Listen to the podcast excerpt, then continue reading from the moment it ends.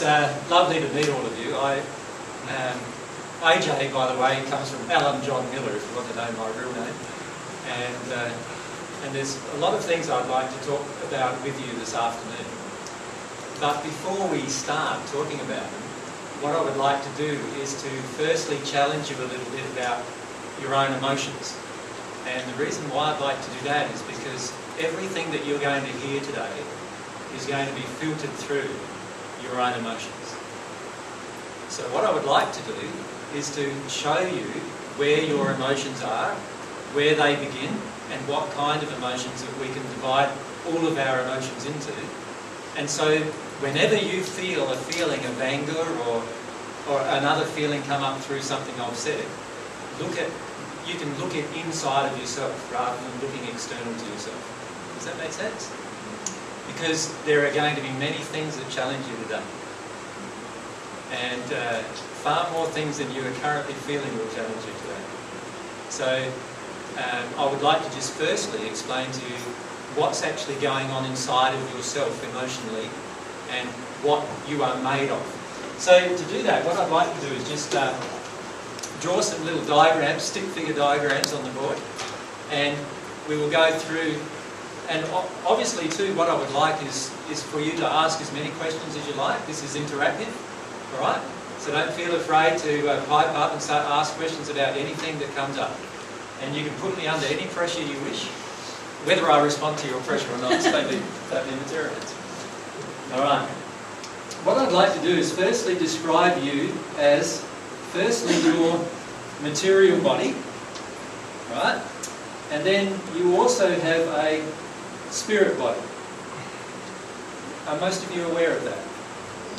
Yes. Most of you have had some kind of connection with spiritualism before, so you're aware that you've got a material body, the, the body you can touch, and this spirit form, and people see it, sometimes people, who of you are clairvoyant in the audience? Is there anyone who's clairvoyant, can see auras? or see the outline around. So you would see the outline around the person and you can see that that is their spirit body or the emanation of light from their spirit body. But there's another part of you that I'd like to talk about mostly today. And I will call it this thing here and your soul. That's what I'd like to talk about mostly today. And by the way, you are a half of a soul. You're not a complete soul. You're half of a soul. And we'll go into that later as to why that's the case. But firstly, what I would like to do is identify what's inside of your soul. Does that make sense? So what do you feel might be inside of your soul?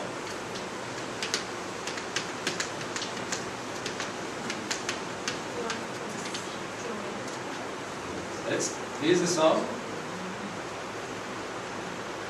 What do you feel is inside of it? Love. Love? Well, love is, a, love is what kind of thing?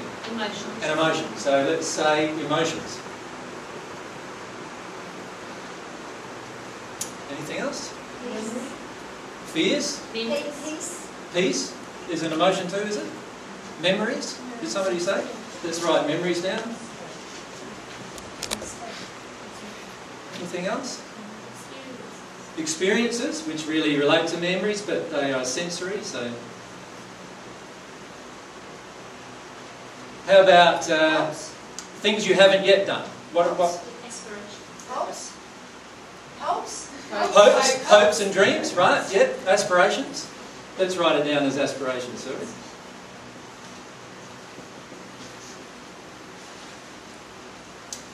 What about the things you are yet to do? Desires. Desires?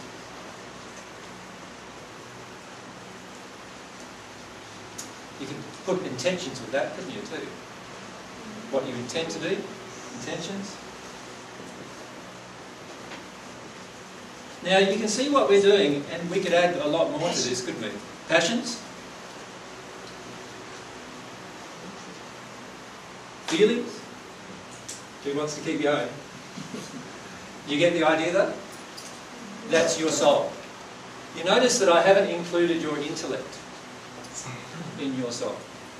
And for good reason, which we'll look at later.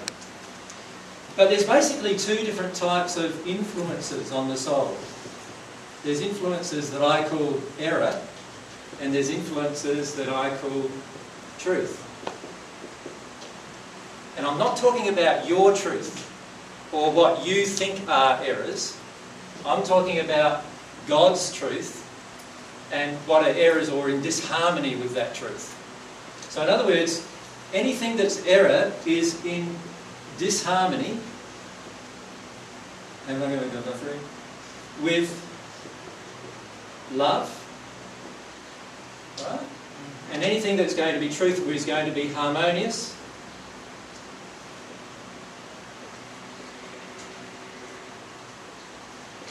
Alright. So you get the drift? You've basically got your soul, which is this huge container of emotions. And in this container of emotions and all of these other things, desires, passions, intentions, and all those kind of things, you have types of emotions that are disharmonious with love.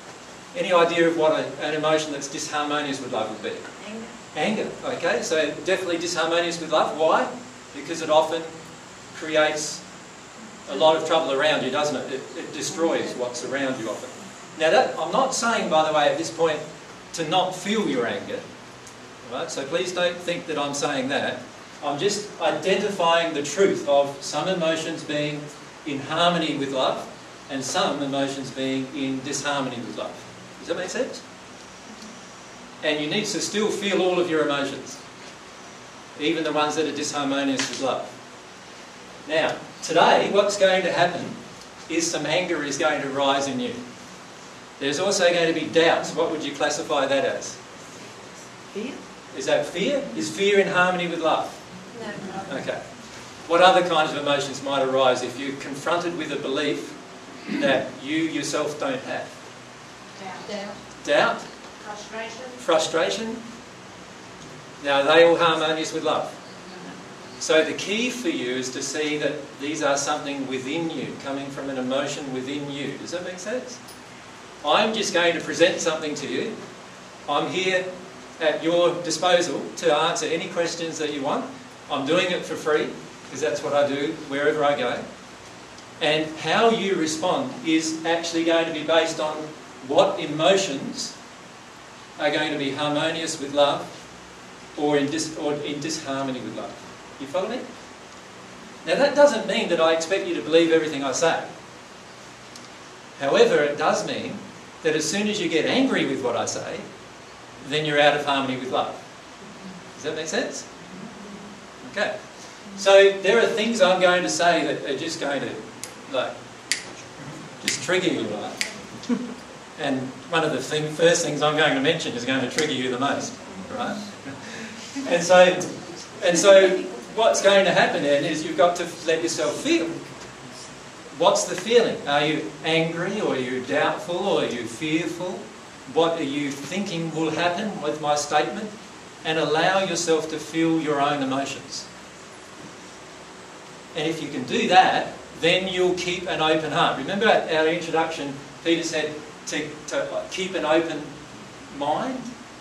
Well, I, I'd sort of term it more like keeping an open heart. And the only way to keep an open heart is to be open to your own emotions. Open to your fears, open to your anxieties, open to your doubts, open to your anger, open to your sadness. And if you're open to all of those things, you will find today very interesting. If you're not open to any of those things, you'll find you'll want to get up and walk out. Right? And you're allowed to, by the way. I'm happy with that. You're giving your time as much as I'm giving my time. So if you feel that you've just heard something that you just cannot accept, then that's it.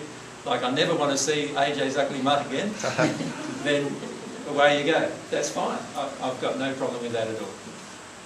These are the choices you can make. You have total choice. And that's one of the reasons why I don't charge for anything I do.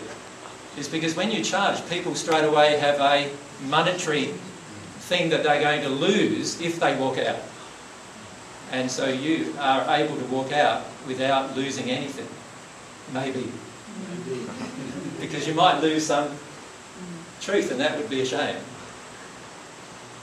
Truth is very important.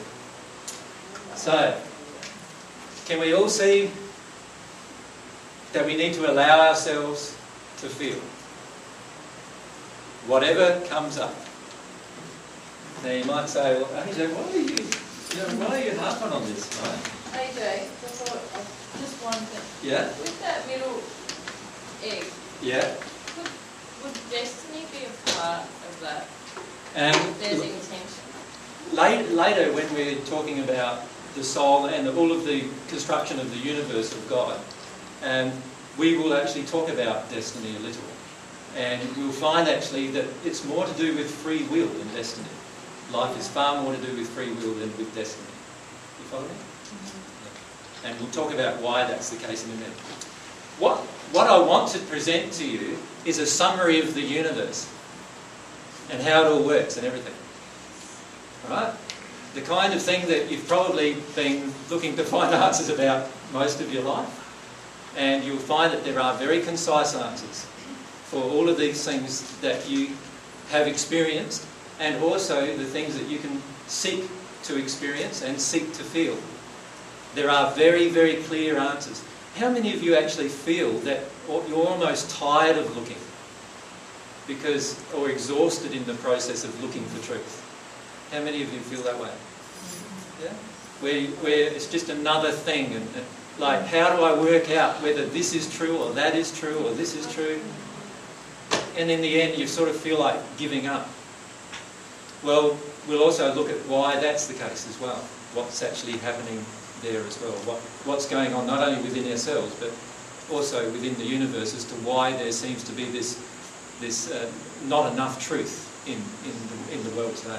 Oh yeah, that goes for diets and everything, doesn't it? There's 10,000 10, different diets and controversies and Yeah, you could be seeking just in that area alone, let alone all the other yeah, parts. yeah. And the big issues like love and those kind of issues. How many of you have been seeking a love, a truly loving relationship and not really felt like you've ever found one?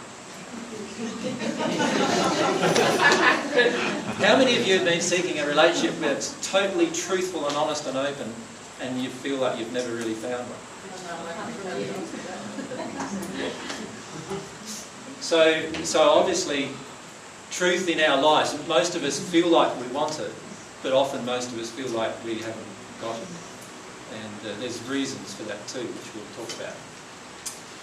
All right, well, we usually start with the hardest truth first. And that's the truth about me. Uh, so, um, and this is go- you're going to find very difficult to accept. I can guarantee you. now, the reason why I'm going to discuss the secrets of the universe with you is because I've lived my way through the secrets of the universe. And I've done that for the last 2,000 years. And I've only lived once on earth before. And the person that I lived as then was Yeshua ben Joseph, or you would know as Jesus. So how many are feeling really stressed out? Just repeat that again, I really hear you. And the person I am is Yeshua ben Joseph, or Jesus, from the first century. And I've lived a life of 2,000 years from that moment. And I have 2,000 years of memories and feelings about everything that's occurred through that life. Does that make sense? And instead of, most people during this class finish up asking me, how do you know these things? And I try and avoid saying who I am in, as part of the process because I find that most people find that very confronting. But I want to be totally open and upfront with you. So it's important that you know where I'm coming from. All right? Now, you don't have to believe a word I say, and in fact, most people don't. and I'm not surprised. but there will come a time in the future where you'll look back on our discussion today and you'll see that I've been, that I've been truthful with you about, about that as well. So in that book, Power versus Force, it talks about um, the power of consciousness or the level of consciousness. So if Jesus had 1,000, wasn't 1,000, he did not, his soul would not have needed to have come back to earth to, um, to learn anything. more. All right, so first thing is you're expressing your doubt, and that's great. I am. Second thing is that uh, most people think that coming back to earth is a need. And that, and that is one thing that you will learn today that is not true. Coming back to earth is based on desire for love, a desire to actually give love to others. And I'll explain how the process of coming back to earth actually did occur. Many people today have uh, a lot of viewpoints of reincarnation. How many of you feel that some kind of reincarnation is possible or that you've experienced it? Yes? so the majority. Um, how many of you feel that um, you've lived multiple reincarnations in your life? Yeah. And how many of you can remember everything from that entire existence? Are you putting your hand up? Yeah.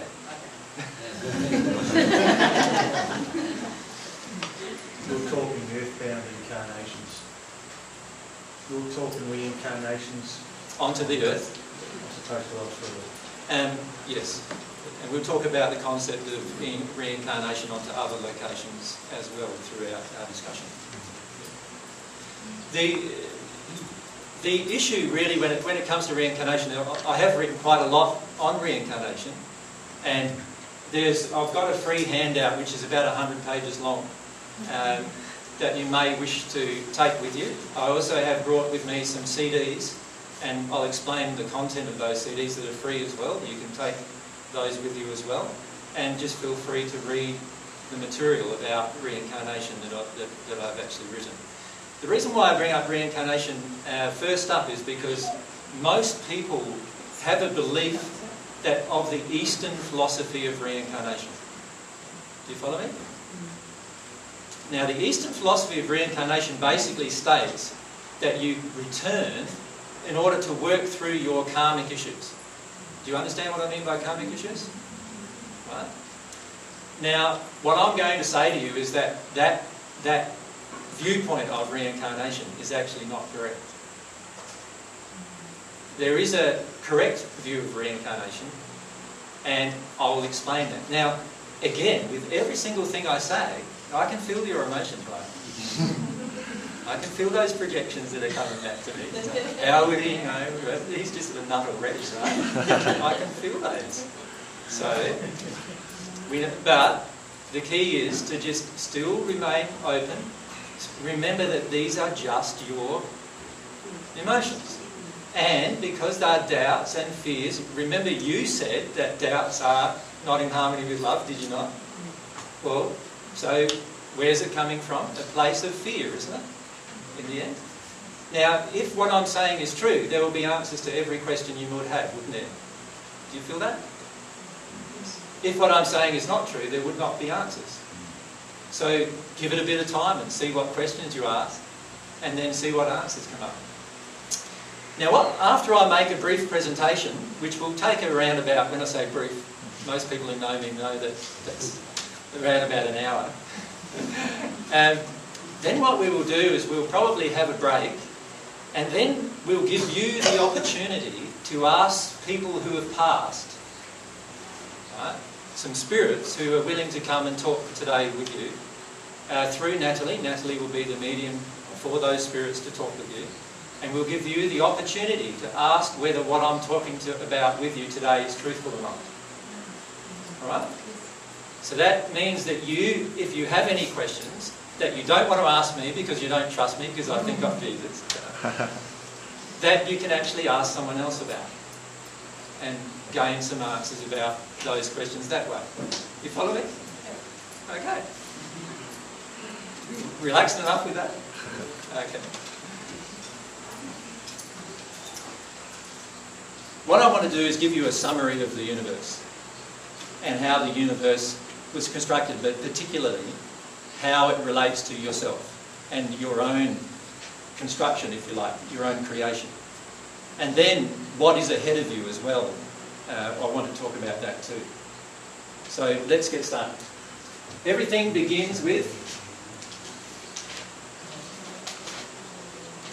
How many of you feel there is no such thing as a personal God? As a person, like a, I don't mean as a person like us, I mean as an entity. Uh, how many of you feel there's no such thing as an entity that has emotions and feelings and desires and passions that is God? Yeah. Do you view God to be more like the universe? Yeah. So, uh, sort of like a more impersonal viewpoint of God. Um, I feel like an energy. I think it's more just an energy. Just an energy. Yeah. How many feel that God is just an energy? Quite, quite a number. Right. I mean, as opposed to something like in Catholicism where there's a strong male figure. Oh yeah, yeah. Obviously, he's not granddad, right? Isn't emotions, isn't that energy as well? Emotion is energy in motion, obviously. Yeah. So, So um, if God is love, then in all these emotions, then He's energy and vice versa. well, let, let's look at the issue of God. Is God just love? Yeah. God is everything. So, what's the answer there? Yes or no? Yes. Yes, God is just love. Some feel, Yeah. and some feel no, He's not just love. Well, I'm going to say that uh, one of the attributes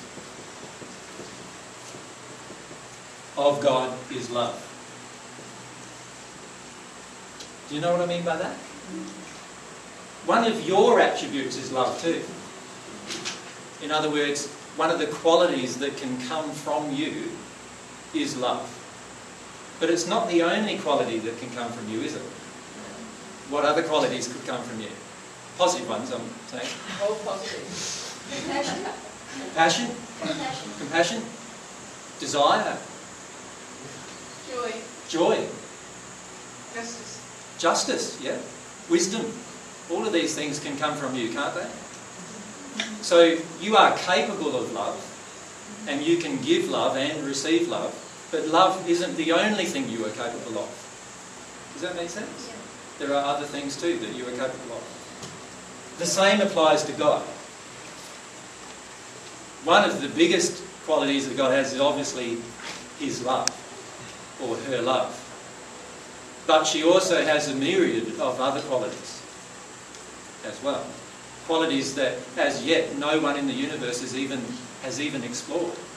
Qualities that even the most advanced beings in the 22nd sphere of the spiritual universe have never ever explored. So there is this huge, God is this infinite being of infinite attributes and qualities. Can you describe your own feelings of what you feel that God is? Um, we would spend the rest of today with my answer. And let's just start with two basic things though.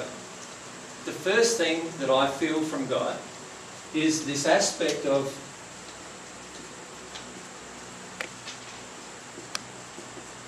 absolute truth. I call it his divine or her divine truth. Follow me? Do you know if it's a he or a she, or do you feel that? Why do you say he or she? Because there are times when the emotions I feel from God are feminine, and there are other times when the emotions I feel from God are actually masculine. So I know that God has both masculine and feminine qualities. Does that make sense? Right. So the reason why I know that God is like that is because I can feel those emotions pass through me from God. And when you develop yourself in the way that I'm going to suggest to you, you will also feel these emotions pass through you from God. And so you will know the truth this way. And part of our explanation will be how do I know that these things are true besides my personal experience? Well, the personal experience is based on emotion and passion and desire and longing. And when you enter into that personal experience with God, you will also know what is truth and what is not. Do you follow me with that? The way to determine truth is to, to actually maintain a permanent connection with God, and through that connection, God will tell you truth. You don't need to have any other source. You think about it, This is exactly the same way that you tell your children truth, is it not? The way you tell your children truth is they come up, mummy or daddy, what's this, what's that, and you tell them what you know, do you not? Why wouldn't you, you why wouldn't you expect God to do the same for you? How do you know that you're not just assuming something? When you think you know the truth, you could just, it could be an assumption. Uh, well, if we if it's intellectual, certainly it will be an assumption, certainly. But the way we determine truth, which I'll go through later, um, is emotional and not intellectual, and it will not be based on assumptions. We'll talk a bit more about the whole thing first, the summary, and then we can ask these kind of questions. So everyone understands that firstly, God, this I'm going to call God a being, feminine and masculine being in one unit. You could think of God as the great oversoul of the universe, the source of everything in the universe. God has two primary things that you can actually feel. One of them is the absolute truth, and the other one is her divine love.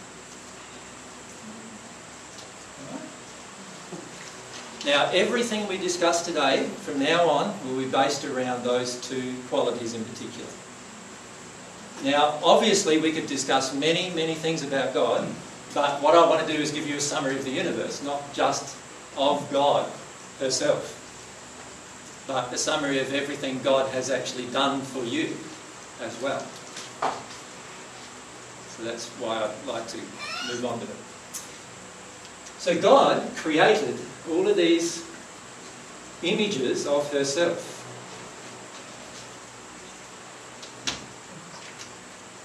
You could call them little souls, little baby souls, right?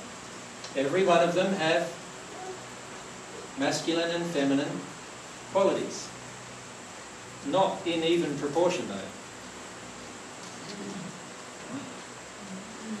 Now, at that stage, and by the way, at one stage in your pre existence here on earth, you were in that state. Who of you remembers it? I don't either, by the way. so, before my first incarnation and before your first incarnation, you did not remember that state. Because you don't do. You can't connect with that state now. I had, I had a vision of it in a, in a meditation, and I never understood it till now. Yeah, yeah. It's a, quite often spirits who are with you will give you meditation type experiences, explaining to you your, you, your pre-existence. Yeah? If this is the pre-existence, is this also the existence between visits? Uh, no, It's only the once. it's only the once, the very first time. Very first time. The very first time, the reason why you don't have any consciousness of it uh, is because you are yet to understand quite a number of things that God has created within you. The first thing is you, that you have no memories. Right? So there's no memories at that point. You are also not even conscious at that point of your own existence.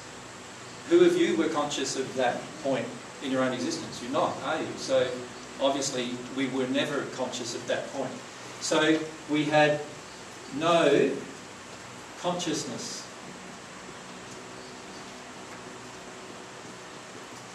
of self. You follow me? We did not know who we were yet because we didn't even know we were alive yet. We had not yet experienced anything. Does that make sense to you? Mm-hmm. Yep. But not everybody's, not, not- not everybody's there at once, are they? Like, are And there was a time historically where billions and billions and billions, in fact, un, you know, almost an infinite number of souls, was in that state. So does that mean there's still ones that haven't yet gone through their Yes, certainly. experience? There are still ones in this area of the universe that have yet to actually have any experience or any consciousness of their own experience. When you get to the 21st, to, to the 22nd sphere of the spirit world, you'll actually see them. You can actually see them in this state. You've seen them? Yes. And how many are there? Still, there are, there are, oh, I can't count them. Uh, and by the way, you can count pretty well when you're in the 22nd sphere. Uh, so that there's, there are billions and billions and billions of souls. Uh, and uh, an infinite number of souls. And, and there is, no one's really still aware of whether they are still being created or not. Because they don't only populate Earth, they populate other planets prepared for, for the incarnation of man as well. So it's not just, incarnation doesn't occur just here on Earth. There are other planets in the material universe that incarnation occurs onto. And all these souls are there. So is that um, like humans in this form going to other planets or? And the soul is not in a human form for a start. Um, however, the, the human form on each one of these worlds is identical Oh, in nature. but the soul itself is not human in the sense that it's not a human form, it's not something you can physically see. You only begin to see it through your soul perception. now, I'm going to say something else that's going to challenge you at that point. They have no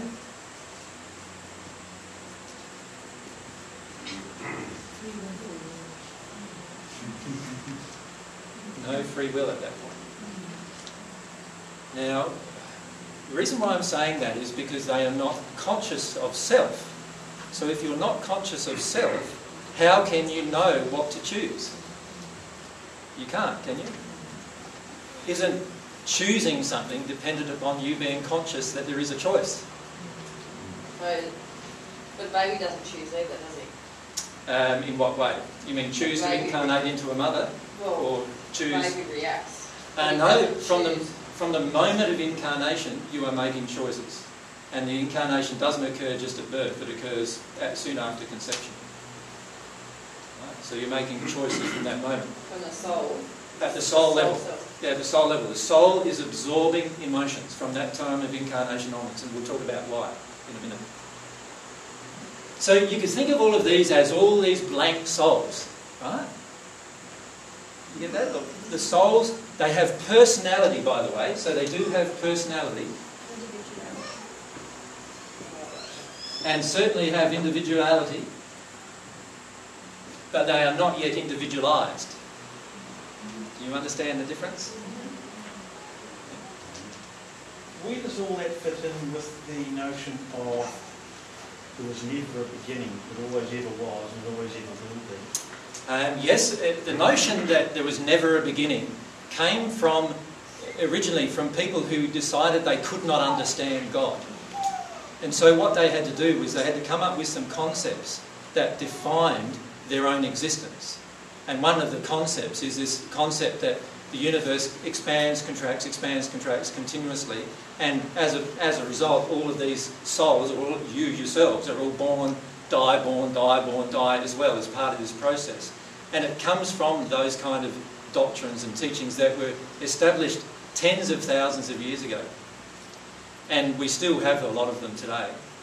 And they are based around not understanding how God could exist. So those souls there, that is the beginning of time for them. For them, the instant that God has a desire is the instant that whatever God desires is created.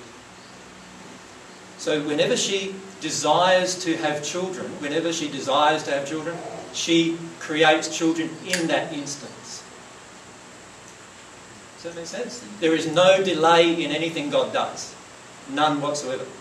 And you will find this throughout your existence. And there's a, such a thing as them terminating the soul, the die. It is not known, actually, still not known whether the soul itself can actually die. There, it is known that certain types of souls that have received God's love into them can never die. So there is, there, it is known that there is a way to obtain immortality, but if the souls do not connect with God, then it's not known whether they die or not. Does that make sense? Right now, in the spirit world, is one of the major discussions in the spirit world, is to whether the soul can actually die or not.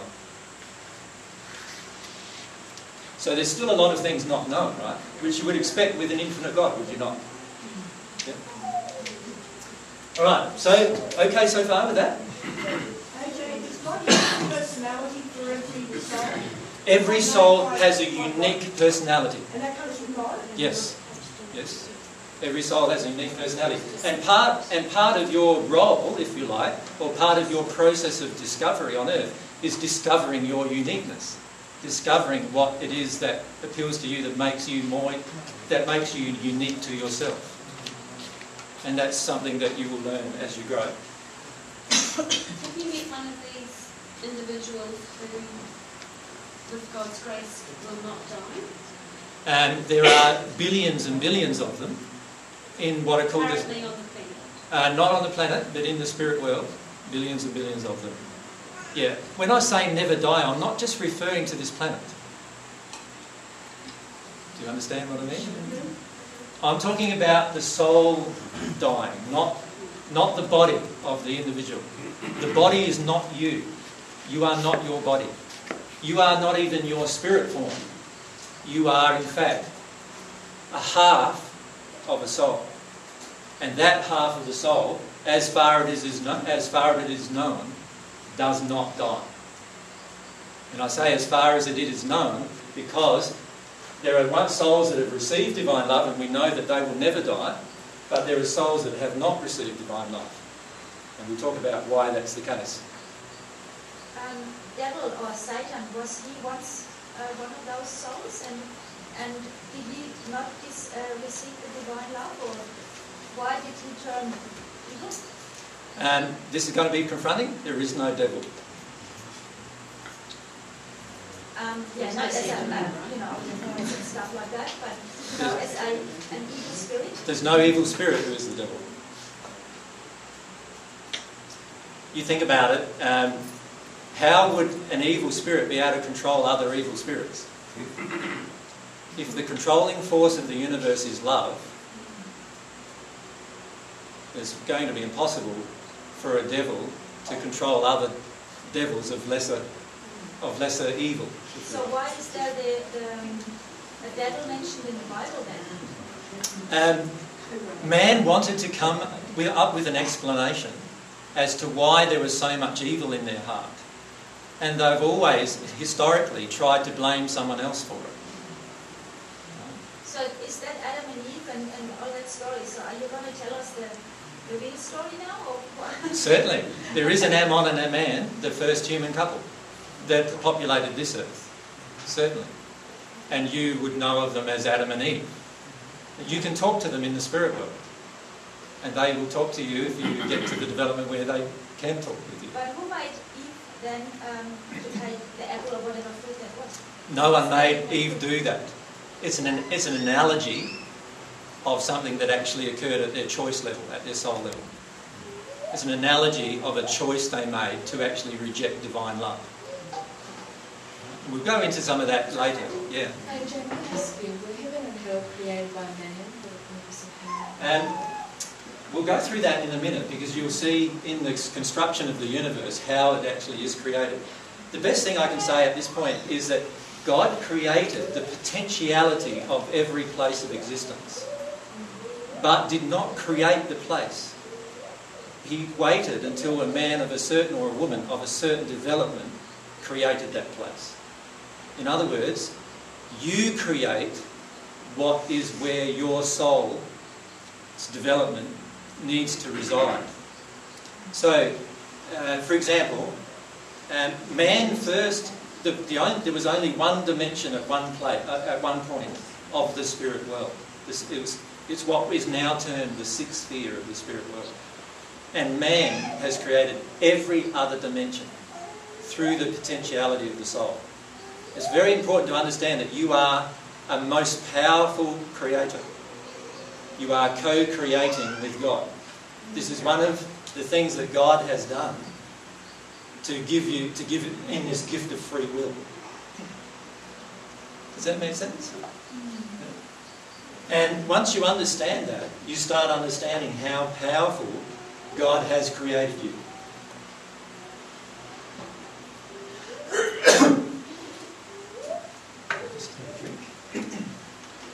Is there any more questions so far? AJ, um, in, uh, uh, in the soul, primitive soul form, I suppose, uh, there's no consciousness, there's no free will. How was the choice made to take another step? There's two things at play, two very, very large things at play. Firstly, God's desire for each soul, and the second is the, the laws of attraction that are based around. You've all heard of the law of attraction, right? Well, the law of attraction is much, much larger than what is currently conceived by man today on earth. The law of attraction guides almost every operation and even every mathematical operation that God has created is guided by the law of attraction. And the law of attraction determines how this soul incarnates. The law of attraction, in particular, of its parents. The opposite way around than what everybody says, right? Everybody says that you chose your parents. What I'm saying is that your parents, to a large extent, chose you. And we'll talk about how that occurs in a minute. There's quite a few different things, isn't there? That... Can I ask you a question? Because it is one that troubles me somewhat. Yeah. Um, if in life you have the best intentions Yep. and in love and fairness, why is it you get affected by, I mean, with the law of attraction, why is it you attract the opposite? Yeah. Uh, does everyone want to know the answer to that? Okay.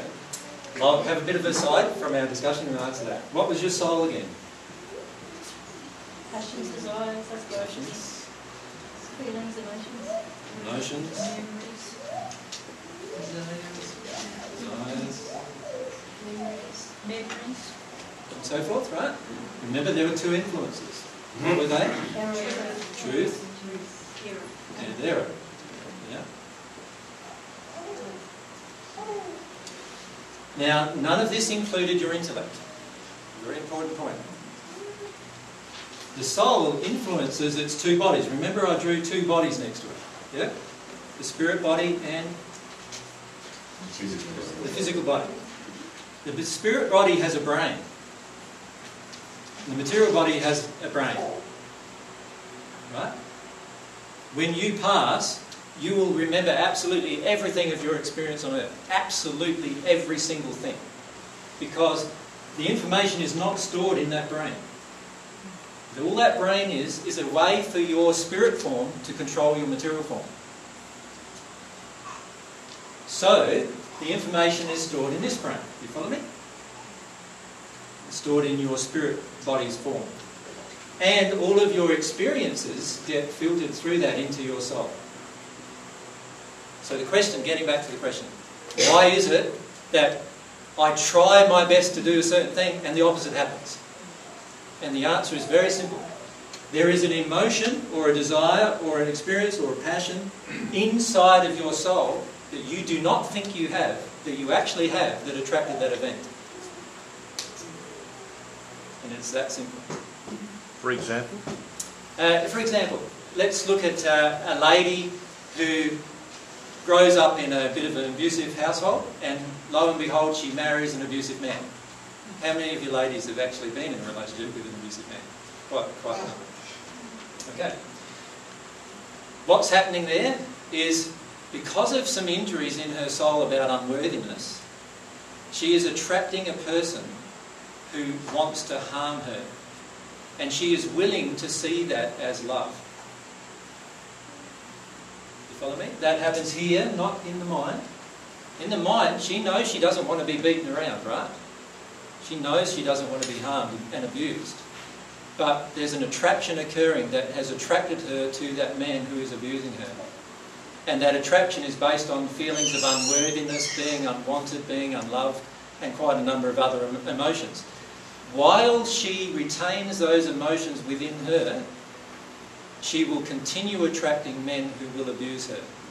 Even though in here she's saying to herself, I don't want these guys. Why do I keep getting them? Does that make sense? But here, the attraction is still occurring because the emotion still exists. The feeling inside of her soul still exists.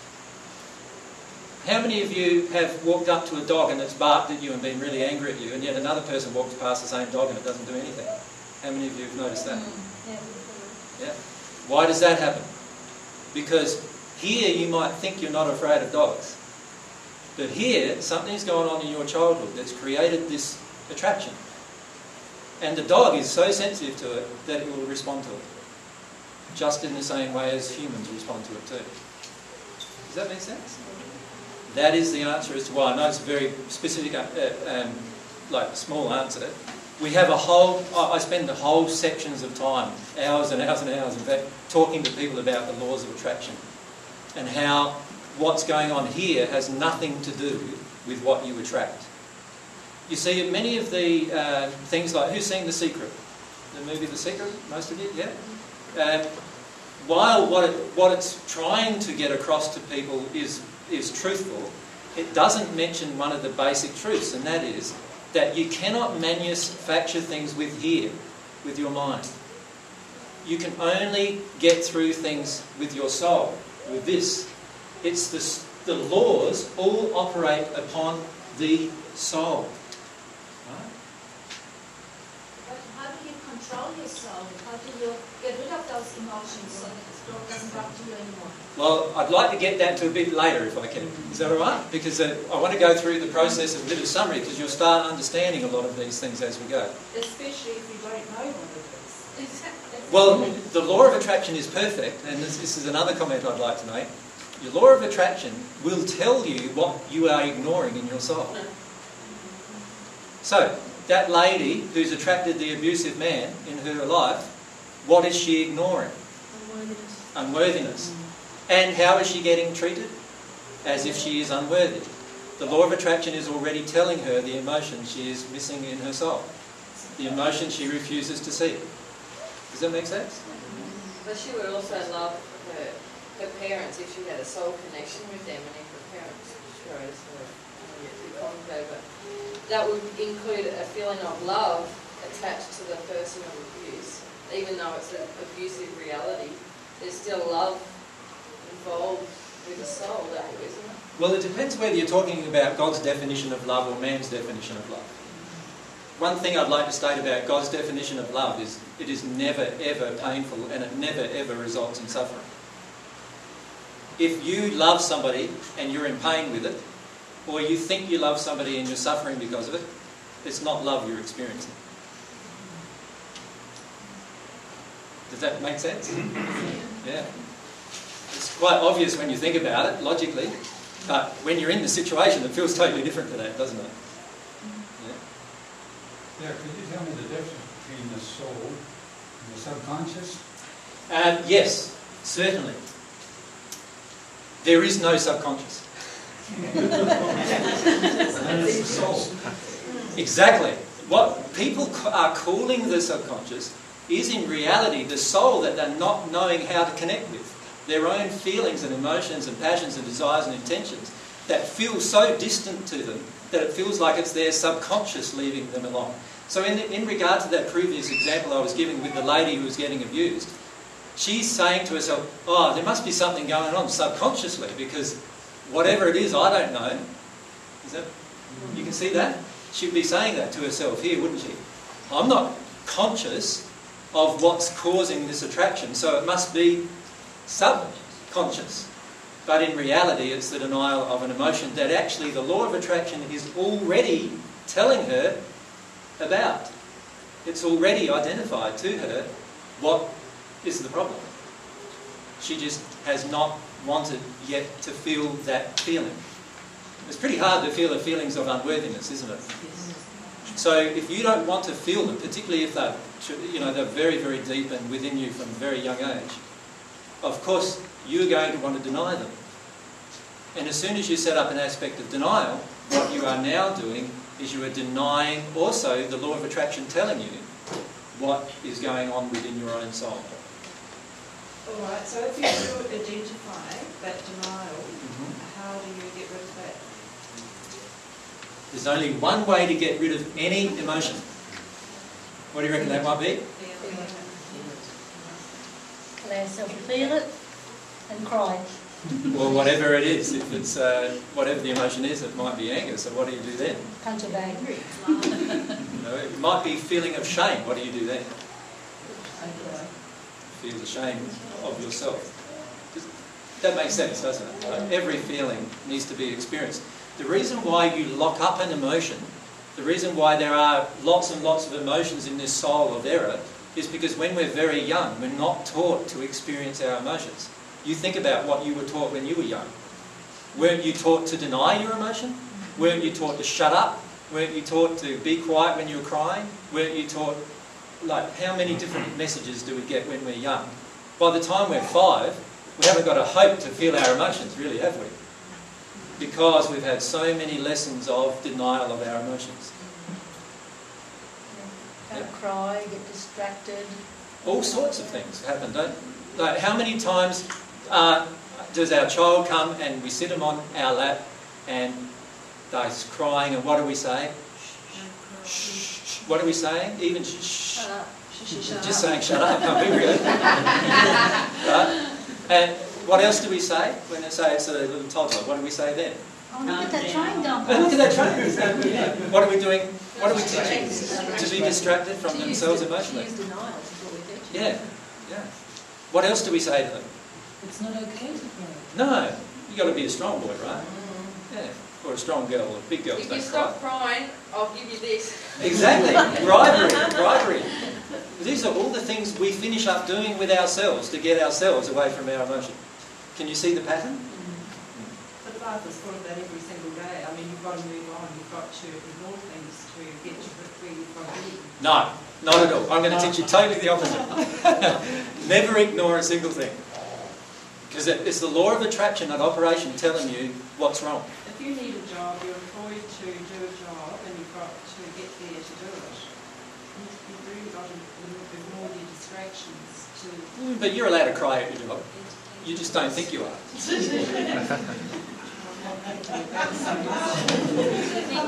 You've got, you can't ignore a red light yourself. Well, you could. There's a consequence. So then, therefore, the unresolved emotions towards the end of your human existence in this body, what happens with that? They, they are all still within you when you pass. You do not lose your unresolved emotions when you pass. They remain within you in your existence. All of your memories, all of your unresolved emotions. Today we are going to talk to some spirits who have had fear, for example, in them. And when they passed, they had that same fear. And they spent many years in the spirit world, still in the state of fear. Right? So you will not all of a sudden have this fantastic epitome, and all of a sudden, there's all of these emotions that you're holding onto right now are not going to be gone. The truth is, what's going to have to happen is you're going to need to choose to actually feel them. It's a choice. Once you get through to the next life, are you able to resolve those here unresolved emotions, or is Yes. that why you have to come back? No, you, in the spirit world, you are perfectly able to resolve all of your unresolved emotions here. Right? So there is never any, and in fact, when we talk about when we talk about reincarnation, you will see there is no need to come back to experience your unresolved emotions. Today, we're going to talk to some spirits who have dealt with their unresolved emotions and not had to come back to Earth to do it. If they're called to come back from a loved one, is it their choice whether they come back or not? When you say called to come back, are you asking in the point of view of reincarnation, or are you asking from the point of view of visiting you? Well, yes, uh, they will respond based on their feelings. So if you have a feeling on earth that you want to talk or feel one of your loved ones who have passed, you will attract that loved one to come to you. And if they will come to you if they want to. If they don't want to, they won't. Does that make sense? Just like you would do. So therefore, just moving on, that physical unwellness like a heart attack or diabetes Yes. or a stroke, Yes? something like that, is just the unresolved emotion suddenly saying, I've had enough, I'm going to manifest myself in this way. Totally. Every single physical ailment you currently feel, every single thing that's happening to your body is a direct result of what you're storing emotionally. What direct result. And a desire to not remember certain things in their past. because of the painful experiences in their past? It might sound quite like basic, but a lot of these things about soul attractions are very basic. Why is it, um, we're being taught to, to move on, the past is gone, um, and be positive, move on, um, that if we are, are, are, are are not to ignore what has actually caused our blockages. Um, this idea, move on. Where does it come from, do you think? Well, we're being taught every, every day from, um, From? People who don't know how to resolve emotions. You think about it, isn't it exactly the same message that your parents would have given you in denial of your own emotions when you were a child? So why believe them now when they're just not your parent, it's somebody else telling you? All they're doing is denying their own emotion. Every time you hear this thing move on, I'm suggesting to you, you will move on when you fully experience the causal emotion within yourself. And that's totally different than experiencing the effect.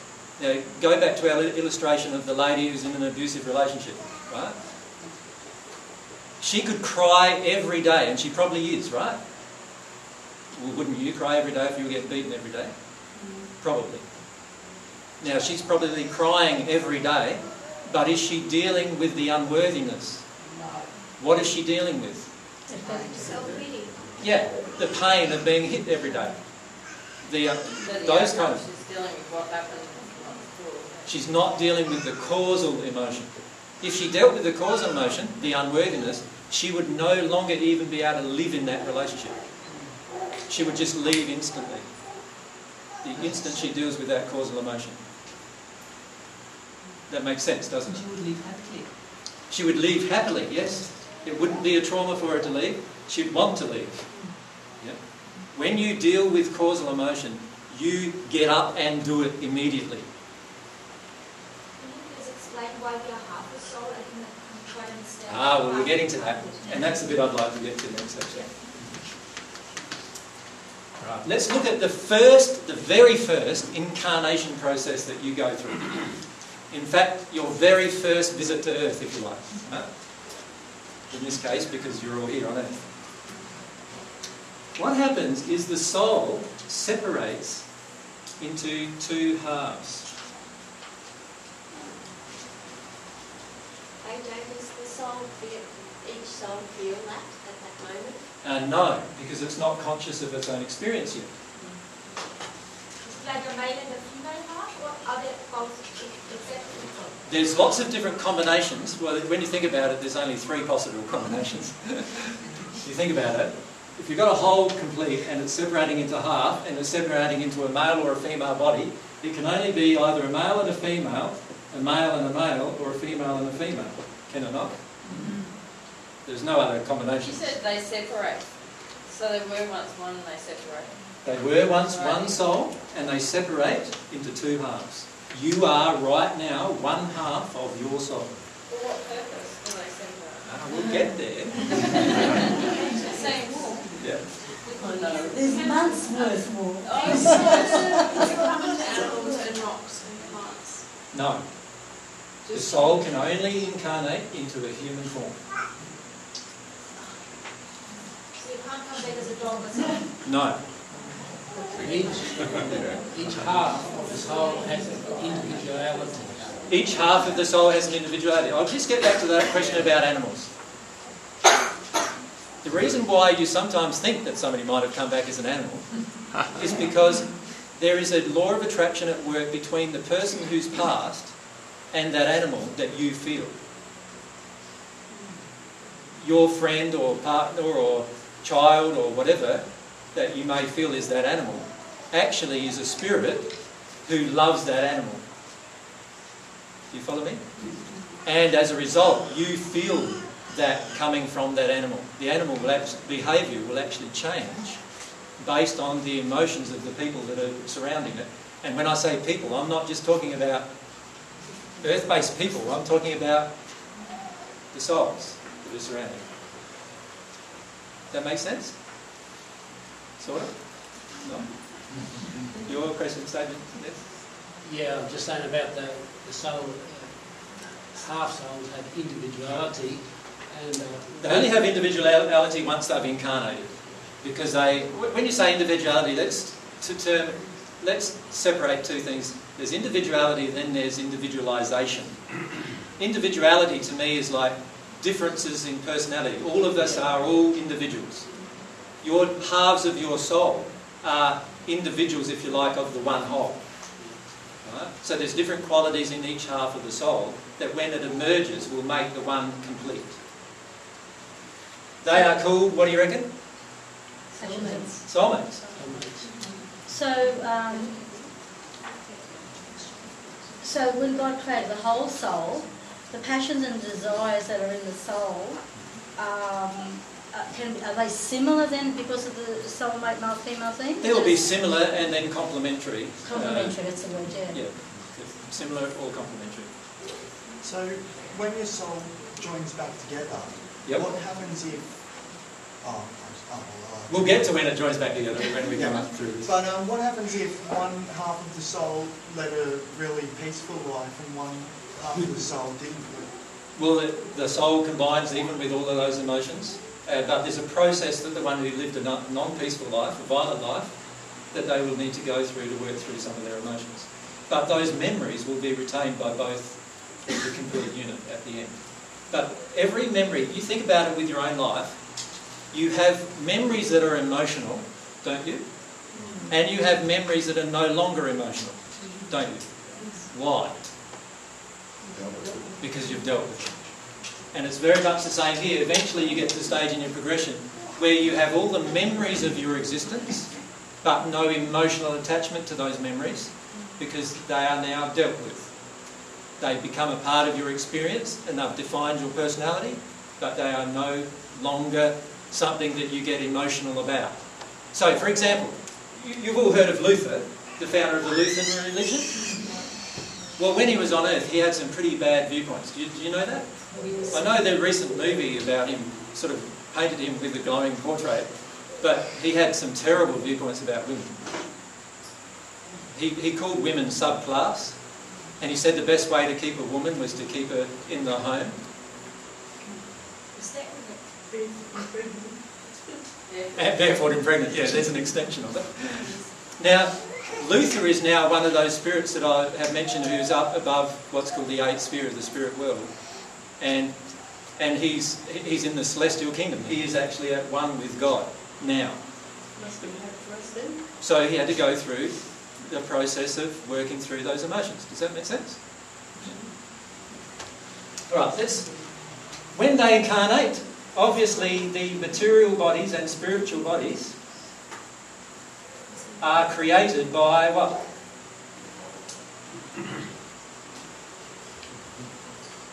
That lovely thing called sex that all of you want to do.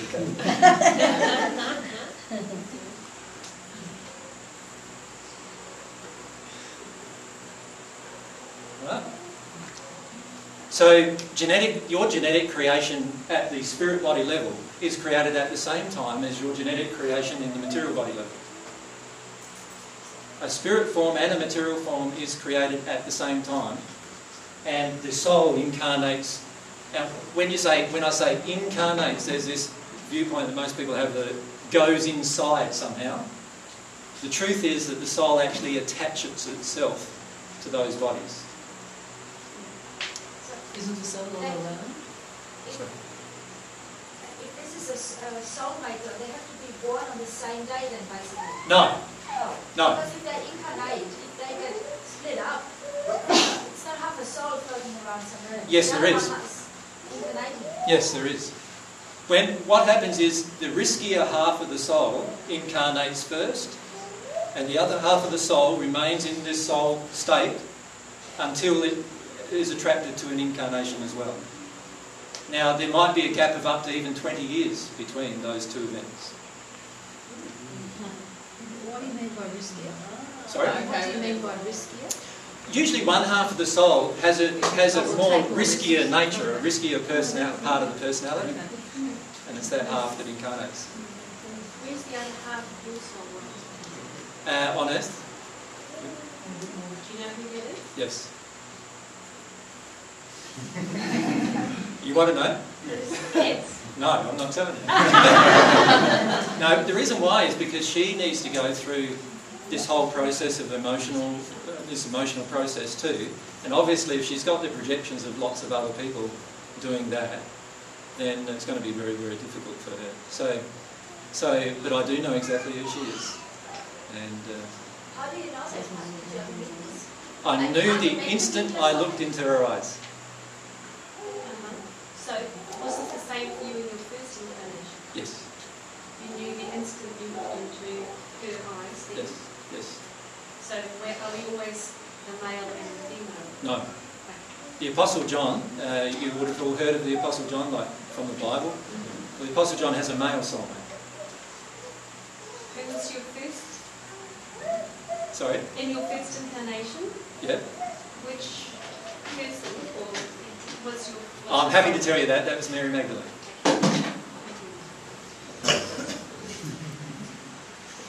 That's as far as I'm going to go.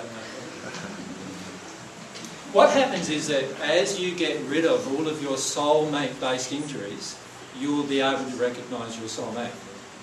A lot of attractions on earth at the moment are based around injury attraction. In other words, my injury is compatible with your injury, so we get together. Right? Now, when one of them grows, what happens then? The relationship disbands often.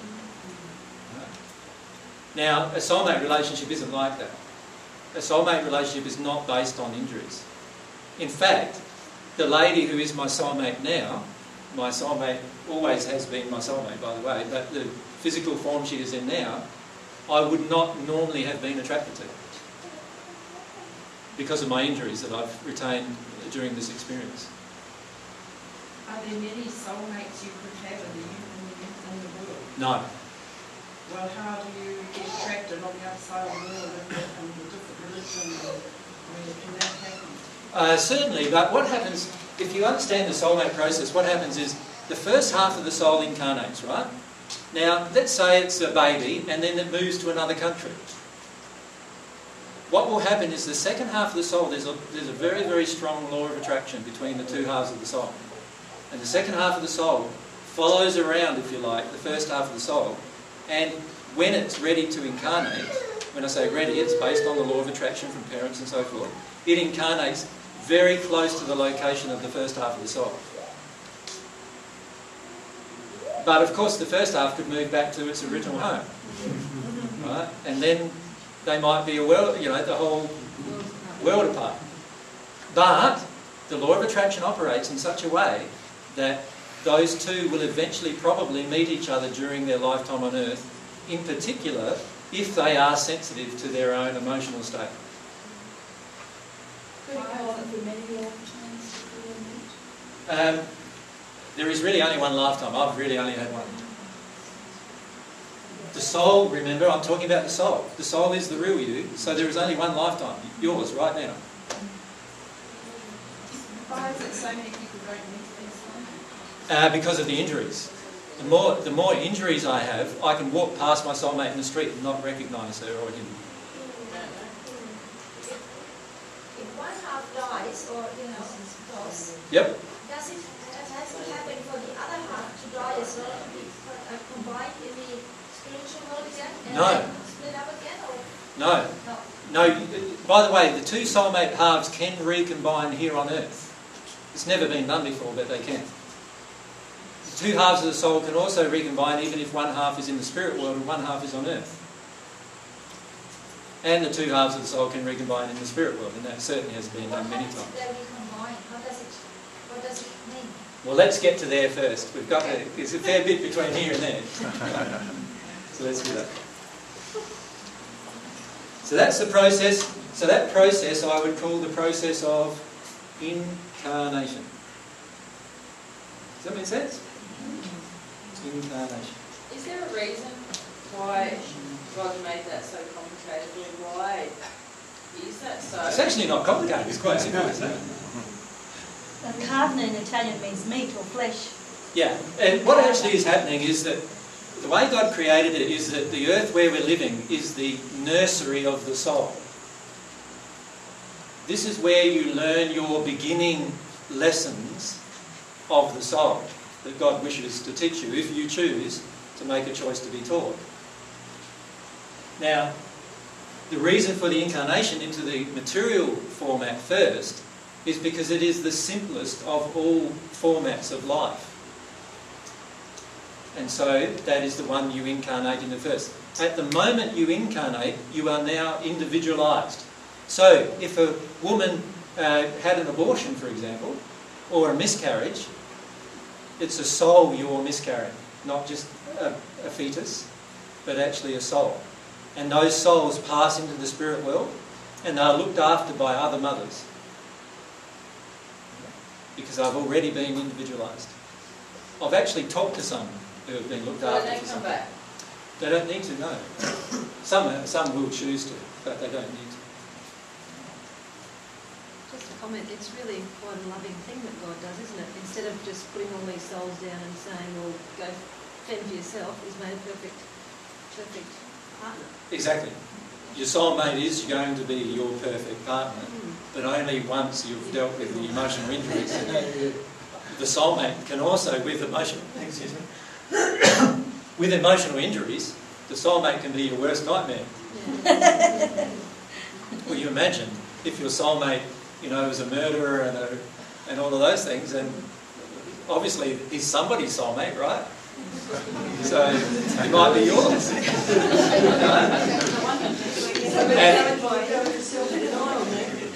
There, there's many instances in history where this has occurred. Um, you've all heard of Nero, the Roman Emperor Nero. Yep. Uh, he, he murdered his own soulmate. Yeah. So they had a few issues to work So through. that went into the spirit then? Yes, she passed into spirit. She was a Christian in the in the first century. She passed into spirit, um, and and he passed later. And she took nearly it took nearly a thousand years for them to get together. And she was very patient, as you can imagine. that process. Got no choice, have you? Yeah. So she she worked through all of her emotions. She was in a place called the celestial heavens, and he was still in the place that people call the hells. And uh, she went down and assisted him to get to where she was. It's a beautiful arrangement actually. It gives you two chances to do everything. Right? Why, why do they want to be together, the two, two halves of the circle? Um, you don't feel complete without the other half of yourself once you get into a state of oneness with God. Um, so when I say complete, I don't mean com- I don't mean completely happy. You are completely happy. So I'm completely happy to live without my soulmate, but I don't feel complete without her. Do you follow the difference? So is there a point in time in the spirit or wherever um, that people have a, um, spirits have a feeling for who their soulmate is? Like, Yes. um, Usually it occurs in the fifth sphere of the spirit world. Uh, we'll talk about that in a minute. All right, let's uh, progress, shall we? Incarnation. Everyone's. I know you'd have lots of questions about that, right? Every one of these things that I'm raising, you could ask. Honestly, you could spend three or four hours discussing each one and still not know everything there is to know. Of course, like I've spent two thousand years investigating these things, so it's not going to all be covered in a few hours, right? Is time there the same as time here? No. No. Um, and in fact, there's different dimensions where time actually changes. Uh, things about time change. And we'll talk about that too. The two soulmates have to like get together like romantically, or they both be married to different people but just still be? Eventually, they will desire to fit together romantically. So I've, I've, I've been single for four and a half years waiting for my soulmate to appear, and she appeared a few weeks ago. Does she And- know? No. Get back to these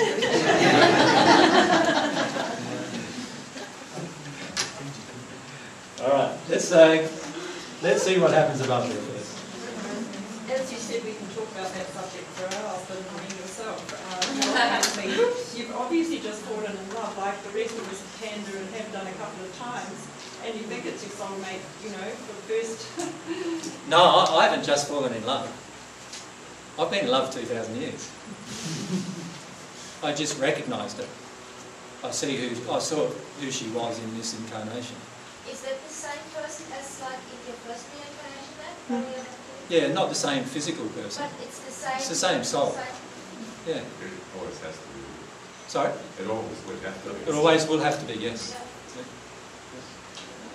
But she's not aware yet of who she is. She's not aware yet of who she is at the soul level. She she feels an attraction for me, but she's a bit confused about it. So, Does she know who you are? well, she knows who I claim to be. Shall we put it that way?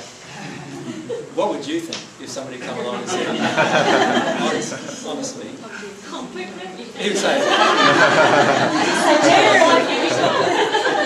honestly, fair, it's not going to be like that. Did you go through and say, Mary, I found you?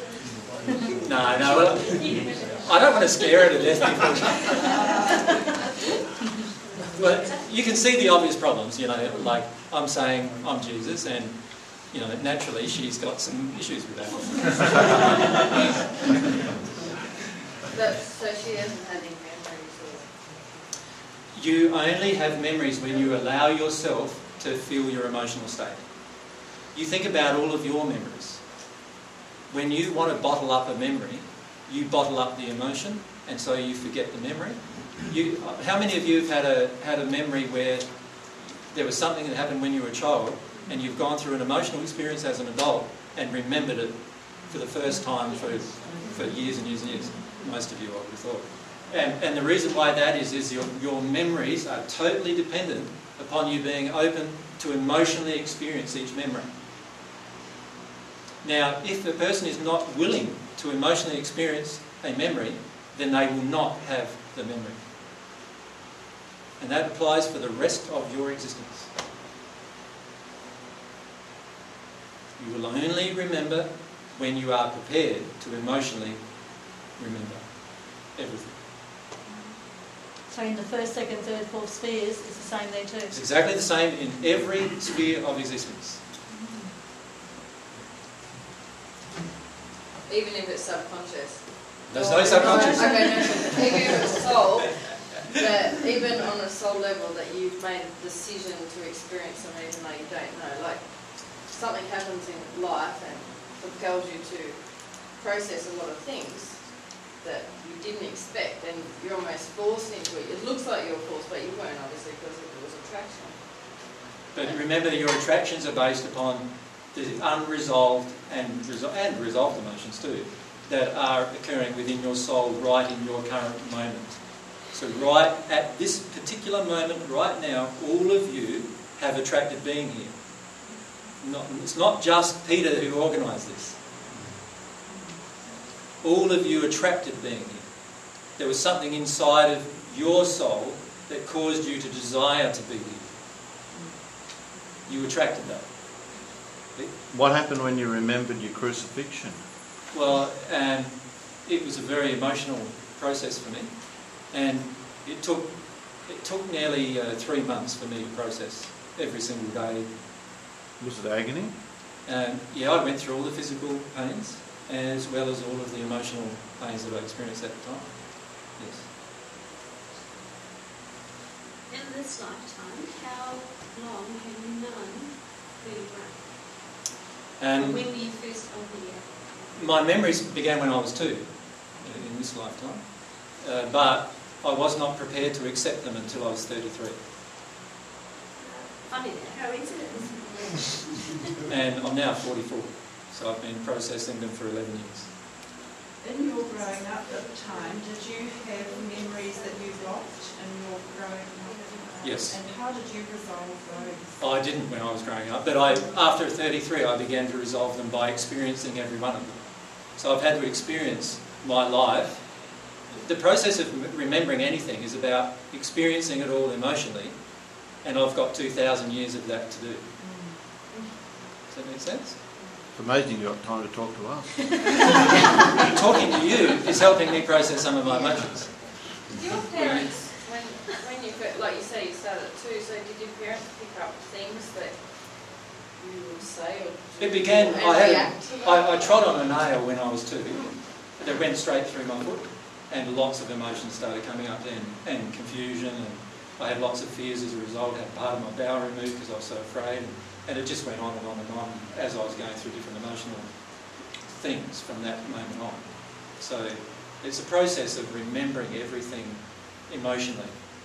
And of course, at that age, I had no idea what I was dealing with. And of course, didn't want to either. I made a conscious decision when I was 12 to never, ever, ever deal with an emotion. And it took me till 33 to break through that resolve. But I had memories all the way through that. Will you tell us how to um, resolve emotions so that we are able to get rid of emotions? Um, emotions That's probably going to have to be another day. Because um, what I would like to do is just get go through the summary um, so that you've got an idea of, of a skeleton, if you like, of everything that's ahead of you. But that um, woman that gets up, so she has to deal with these emotions Mhm. and to get rid of it and experience that so it won't happen again. So how can we, if we have other emotions or whatever, get rid of this? What is Um, we, we've had, we, I, I run many classes when I'm in a certain location where we go through how to actually do that.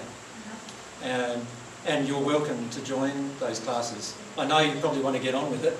I've written quite a lot of things about it that have been placed on the website as well and on the CDs that I'll be able to be giving you that you can read about the process emotionally. And the process is better with God than without, as you would imagine. So my suggestion is connect to God and then work through these issues with God. Does that make sense? So my suggestion is to read that material and see what you think of it. And I make suggestions about other. There's lots of material on earth today that help you connect with your emotions, not just my own. To connect with God, in your opinion, is that uh, through a certain religion or? Religion is mankind's construction of what God is. It's not God's definition of what God is. What my suggestion to you, and this is something that the spirits who are listening as well need to, bear in mind, every time you try to define God, you are going to find that you're probably going to be wrong. It's only when you let God define herself to you through this emotional connection that we'll talk about, that is when you will learn truth. Well, where does the Bible fit in, particularly written by your 12 followers or... Uh, I didn't have 12 followers. Um, there are obviously lots of followers in the first century, and I didn't have a favourite 12 that I picked. Um, there, there are all the constructions of people who wanted to fit 12 into some patterns in the Bible, and uh, there were some mathematicians who were involved in religious study, and they wanted to fit all these patterns together. The, but the Bible, as it currently is, has been heavily modified from the experiences that I actually had on the earth in the first century. Now, again, I, I'm happy to have a session where you ask me any question about my first century life, and I can tell you anything you want to know. And you'll find some of it is in harmony with what's in the Bible, and some of it is not. And you'll understand where it obviously is being modified too once you hear the true story. And I don't really want to focus too much on myself, aside from the fact of just being honest with you about who I am.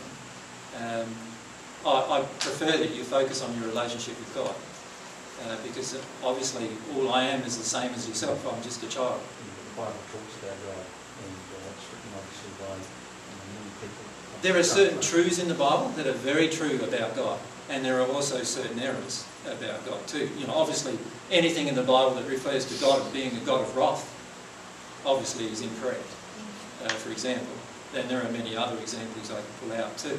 But much of the modification of the Bible occurred in the third century of the Common Era, and the reason why it occurred was that man, uh, the emperor at the time, Constantine, wanted to set up a world religion because he felt that that was the way to maintain the harmony of his empire that was fragmenting because of Christianity. So what had happened is so-called Christianity grew from the time I was on earth to the third century, and there were so many fights and wars about the whole thing. Obviously not Christianity, eh?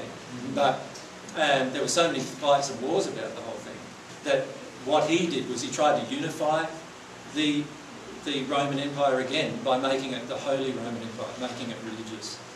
And uh, in the process of doing that, there were 70 or so men who got together who he chose and they determined what the Bible should contain. And in the process of determining what the Bible should contain, they chose many things that were in harmony with their own belief system, and they rejected many teachings and things that were written that were in disharmony with their own belief system.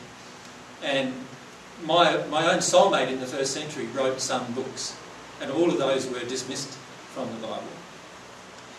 Only men usually contributed to the Bible. There are very few women. Even the even the books that are named after women, even in the the uh, Hebrew scriptures of the Bible, were written by men.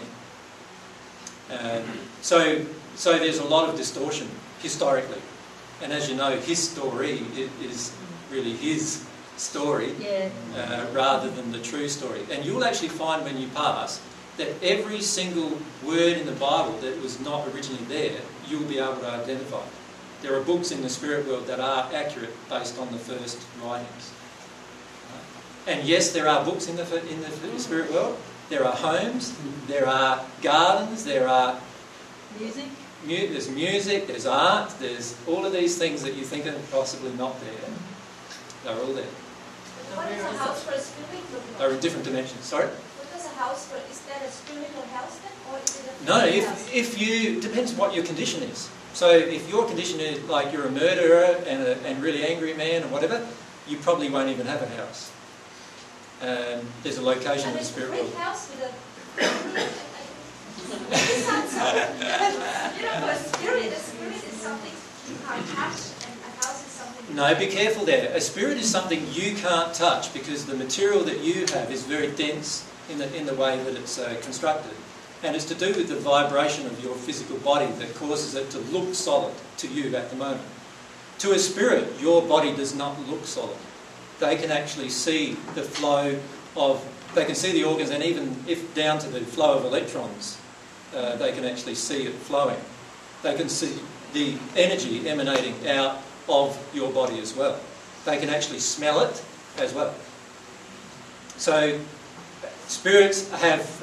Um, the best way to explain it is like this here's the half of your soul, right?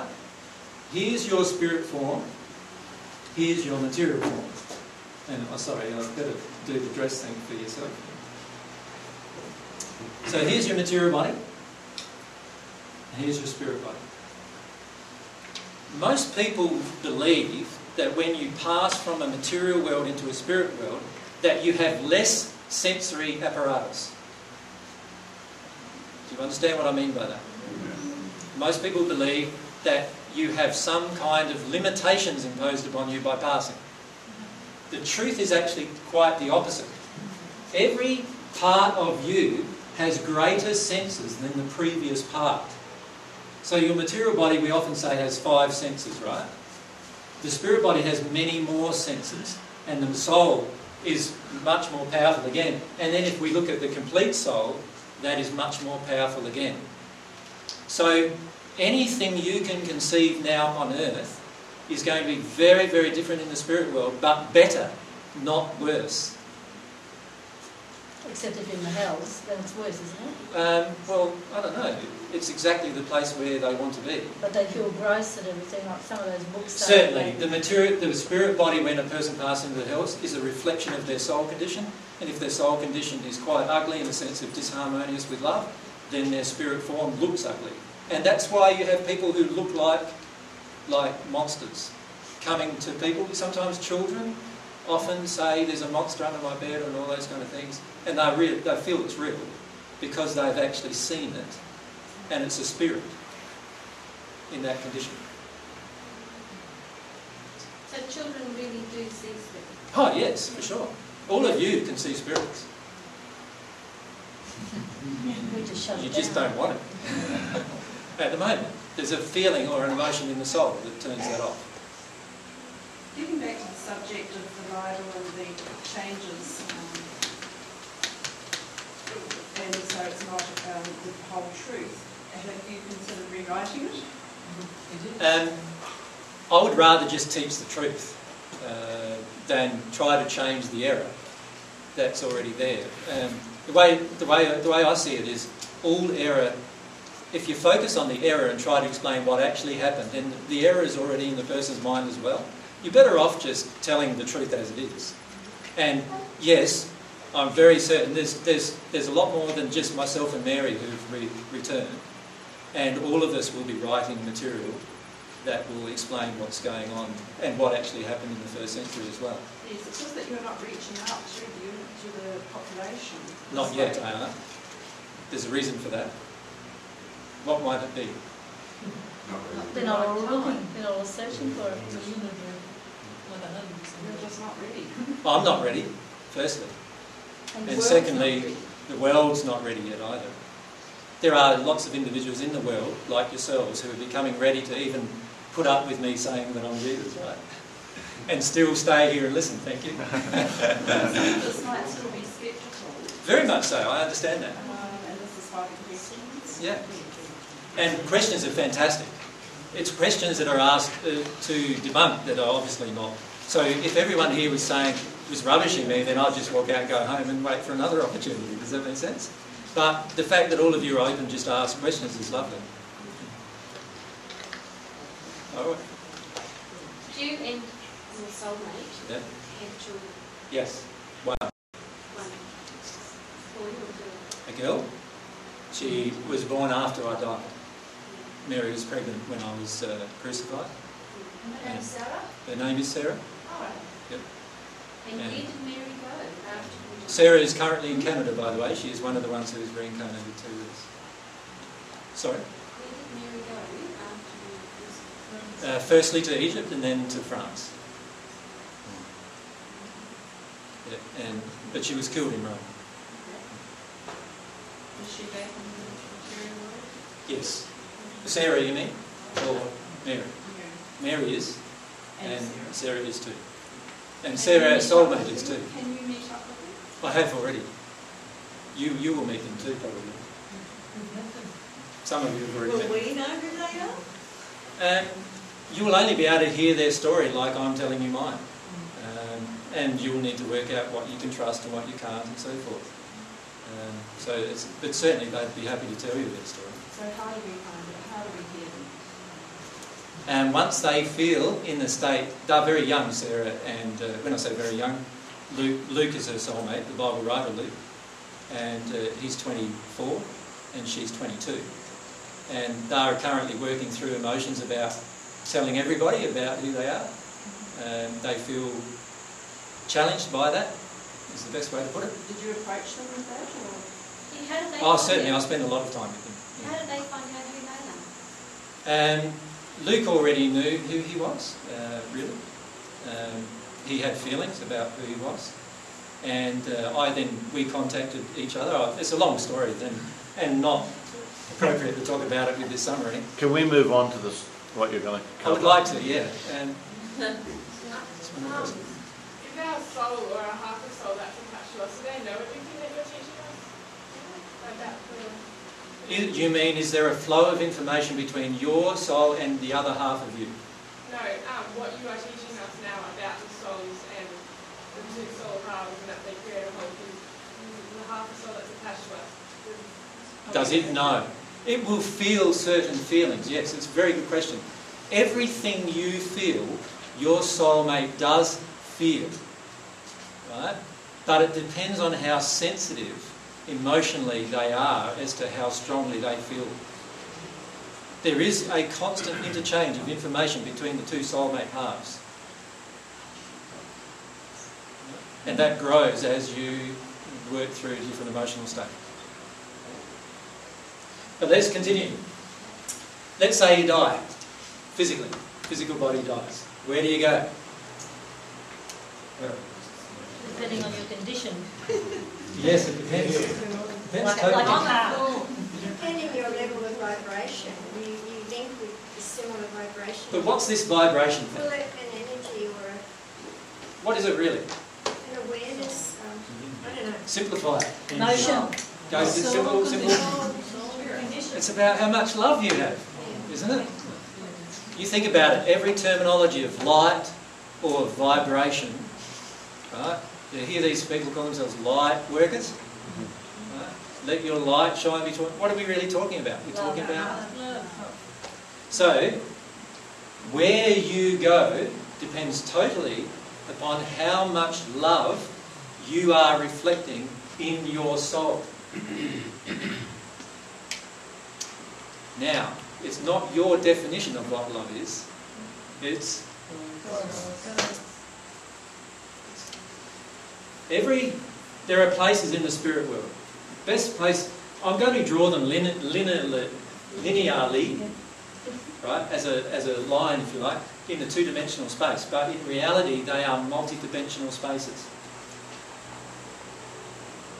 One, two, three, four, five, six. How many of you think there's seven? Have you read any spiritual material? Most people don't. Most people say there's seven. There's actually not seven. There's actually 22 so far. Uh, current day mathematics using supercomputers can actually describe the existence of these dimensions. These, these dimensions are described mathematically currently. Um, up to a certain point because the computational power to do it mathematically is, is quite high requirements. Let's look at what's happening with it. My, if my soul reflects love, then I will pass into a more loving dimension than if my soul reflects other emotions of hatred, envy, strife, jealousy, and so forth. Does that make sense to you? Mm-hmm. Yes? Okay. Now, there are two forms of progression in love. One form of progression is limited at the sixth sphere. So I'm going to draw a line across there, and I'm going to draw a little sort of dots down here. Bear in mind, these dimensions are not separated like with a line down the middle. Right? I'm just representing it diagrammatically. There are two paths of progression. And the two paths of progression are called, of progression are called the natural love path and the divine love path. So I need to define natural love and define divine love, yes? Natural love is the love that you emanate from your own soul, that is totally under your control, using your free will. Divine love is the love that God emanates from her soul and can give to you as an individual. Do you see the difference? One of these types of love is coming from within yourself. The other type of love is coming from God. You can develop, if you develop in divine love, you will automatically have to develop in natural love as well. So the divine love path, if we can call it that, encompasses the natural love path of progression as well. Now, if you decide to be self reliant,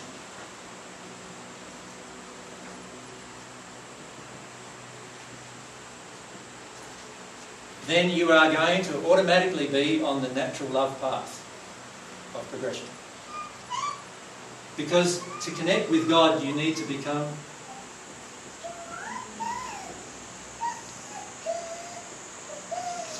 God reliant. If you are very intellectual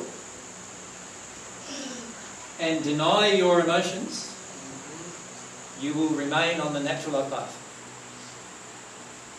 If you decide to become emotional and focus on your emotions, you have a better chance of being on the divine love path. If you decide that you are God, you will be on the natural love path. Can you see why? How can you feel an emotion of love from a being external to yourself when you think you're that being? Can't, can you really? On this path, you will say, I am God's child. So therefore, we are all brothers and sisters. Okay. Can you start seeing a picture of what the two paths are of development? This, both paths involve the dirty word nowadays called morals. Yes, God does have morals that are in harmony with her love. And you will feel them at some point in your development. So if you think you can lie, steal and cheat on any of these paths, you will find you will not be able to get on any of the paths and you will find yourself in the first sphere in a state of stagnation until you work through those particular issues. Hey, Jackie, just briefly, what is the difference between self-reliant and God-reliant? Self-reliance is when I only trust myself to determine truth. God reliance is when I trust the relationship between myself and God to determine the truth. Can you see the difference between the two? You can see that most of the time we want to do that because we don't trust anybody external to ourselves.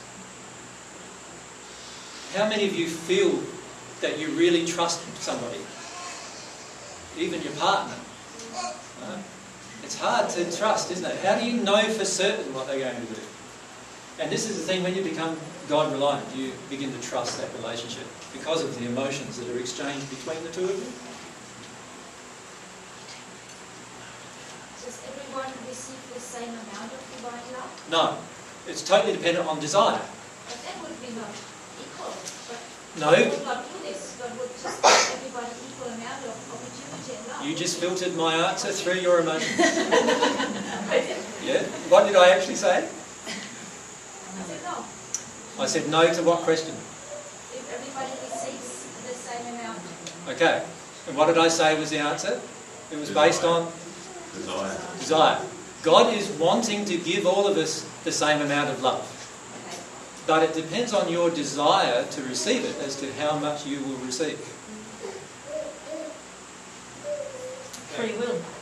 Because of your free will. God is not going to force you to receive more than you want. To do that would be breaking God's own laws, and she will never do that. She never breaks her own laws. Okay? Alright. So, on the divine love path, you can progress above the sixth sphere and you can process infinitely. And just briefly, what happens on the seventh sphere, above the seventh sphere, is you become born again. Now, you're not saying that, oh, AJ, you're not a born again Christian. The soul gets transformed from a human soul into a soul with so much divine love in it that it's actually a different type of creature with different attributes and qualities. And that is the moment you become immortal as well. Alright? It's the transformation of the soul, and that's why it's called born again, or the new birth. It's often referred to as in the spirit world. What does that feel like? And very hard to describe. There's a there's a book in the print in the uh, DVDs that I'm that I've got there. There's a book by Robert James Lees called The Gate of Heaven, and in that book he attempts to describe. It's a spirit writing this book. He attempts to describe the process that he went through when he went through the transition in the seventh to the eighth sphere. And my suggestion is have a read of the three books that he's written because he, he, he actually arrived in the spirit world in the second sphere and it describes all of the things he learnt from that time onwards. What was the title, sorry? Uh, Rob, the writer is Robert James Lees, and the three books, the first one is called the, uh, Through the Mists, the second one is called The Life Elysian, and the third one is called The Gate of Heaven. Will you reincarnate after this eighth sphere? No. To reincarnate, you must go through a process on the 21st sphere. And the process at the 21st sphere is an amalgamation of the soul, recombining the soul into one. When you're in the 22nd sphere, you now may choose to reincarnate. So that's what you've done. With the first one? I was the first one to ever do it. So the, the spirits in the spirit world know that you've done this? Yes. In the celestial spheres, yes. And what's their response? What do you mean, what is their response? They would be happy, wouldn't they not? I'm allowed to make my own choices, aren't I? What's the, what are you getting at? Well, I mean, are are they are they curious about your experiences, or, Oh, or do for they sure. do they want to learn from you, or Um, it depends what spirits you're talking to. Like, there are spirits in the sixth sphere who believe they can reincarnate without going through this process. And those particular spirits will never reincarnate as a result, while they hold on to those beliefs. And I don't need to reincarnate. So there are many spirits in the 22nd sphere who don't want to come back to Earth. And can you blame them? Really? And then do you start then from level one again? What's the time? You start based on the emotional impressions of your parent state. So in my case, yes, I started back there Why did you reincarnate? because I want to tell everybody the truth about their life, this stuff, because of love.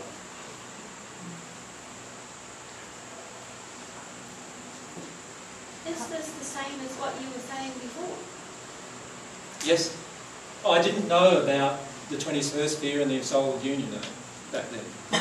So I didn't teach the soul union. I did know about soulmates, but I didn't know about the soul union. I'll just add a question there.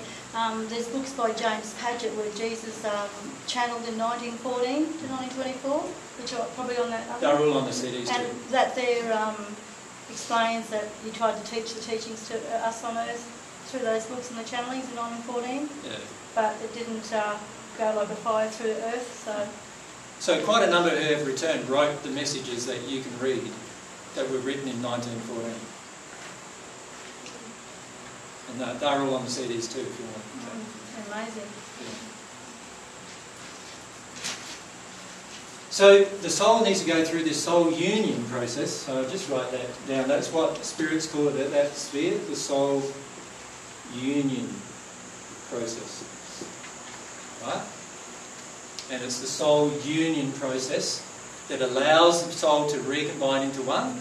And once the soul has recombined into one, then it has lots of choices available to it, far more than the half of the soul has. The half of the soul needs a body to have sensory input. Do you understand what I meant by that? So, right now on earth, the reason why you've got a physical body is because you need this physical body to interact with the physical world so that your soul can actually absorb the experience. When you're in the spirit world, you will have your spirit body that you use. And to you, it will feel the same as your material body feels now.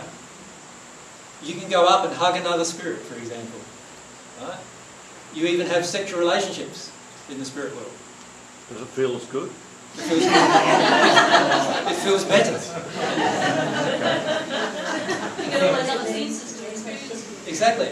Exactly. It feels better. Excuse me, did you say you were the, you're the first person to reincarnate? Yep, the first person to reincarnate reincarnated in 1962. So no other people have reincarnated? Many think they have, Yeah, and we can talk about why. okay. Sorry, I missed that, AJ. Um, so we as souls here, we're not, this is our first trip. Uh, yeah, for the majority of people in the audience, there's, there's only one. This is not a reincarnation. There's only one other person in this audience who has experienced a reincarnation. This is your soulmate. No, because she's not in the audience.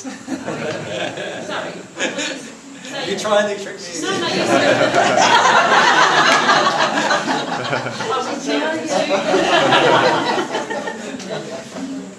You mentioned Luke and Sarah have reincarnated, Yeah, they're on. They're in Canada. They and Mary has reincarnated. Yes, she she lives on the Sunshine Coast. Okay, so that's, that's two halves. Uh, sorry. There's, there's That's actually two souls. there's actually seven souls who were the first batch of reincarnations, if you like. They ran down with you. The first batch of eggs, if you like. And makes 14. It's 14 people. 14 people. Do you want me to tell you who they are? Yeah. Yes. Yeah, there's there's uh, myself and Mary. and there's the Apostle John and his soulmate, and his soulmate's a male. Then there's a, a lady called Elisa. Um, she's mentioned in the Bible, but not under the proper name, and she has a female soulmate. Then there's uh, a man called Cornelius, who you may have heard from if you read the Bible, and his soulmate. Then there's um, another man called John Mark, and his soulmate. Her, her name's Tabitha. She doesn't like that. Name. And Luke and Sarah. No, you. Uh, John the Baptist. Sorry, John the Baptist and his soulmate. And who have I missed? No, no. That's seven. That's seven. Jesus, John, Elijah, Cornelius, John Mark, Luke, John Baptist. It's only twelve done. Jesus, John. Two Johns. Seven.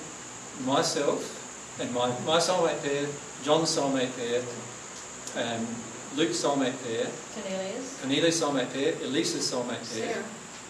John Uh, the Baptist. that's John Luke's the soulmate pair. Charlie's. I've told 14, I'm Is sure. it John Mark? Yeah, John Mark and John the Baptist. That's seven. There has been others reincarnated since us uh, as well. Just Uh, recently. recently, yeah. But, uh, but the first 14 um, came for a purpose of teaching this material to others. It says in the Bible that God sent his son to the earth to suffer for the sins of the people. That sounds so like, uh, you know, so kind of childish actually to me, you know. Why does a person with nothing to do with it, why can't God say, okay, I'll forgive you or whatever? Why does he have sent the, have to send his son down? Exactly. And, and, and get him crucified or whatever and Yeah. die for him? I didn't die for anybody's sins. Thanks for saying that. And there's nothing I can do about your sins. So you're not here to pay us out, teachers? No.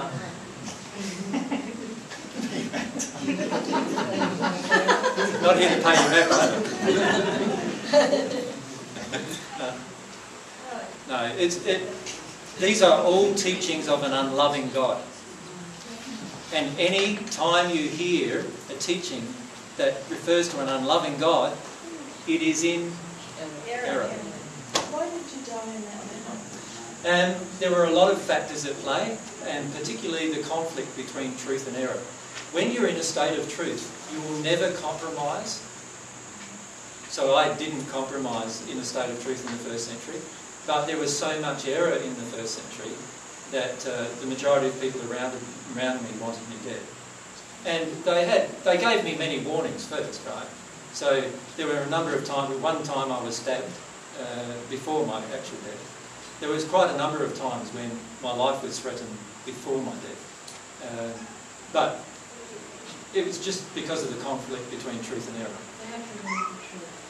Sorry? They had to remove the truth. They had to remove the truth in order to remain in the error.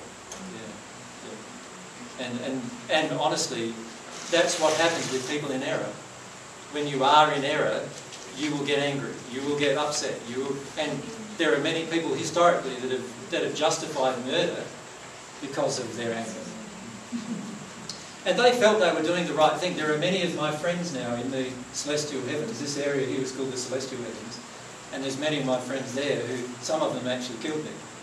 In fact, one of the persons who returned with me nailed the nails into my hands and feet. Is it jealousy in a lot of this? Rather than untruth? Um, well, jealousy is an emotional untruth. So that's the first thing to understand is we're not talking about untruth. I'm not talking about. Anything negative? I'm not. ta- No, I'm not talking about anything in terms of intellectual belief. I'm talking about the emotion that drives a person. So jealousy is an emotion of untruth. It's an emotion of error. It's an emotion in disharmony with love. Yeah. Uh, just like all the other emotions. Well, that's a very, very basic summary of the process of incarnation in your own growth of soul. And so obviously it opens a big can of worms in the sense that there's lots and lots and lots of questions that you probably want to ask, right? And obviously we're not going to have the time to answer them all. But what I would like to do now is to actually have a break so that everyone can relieve themselves and have a bit of a rest outside, have a drink or whatever.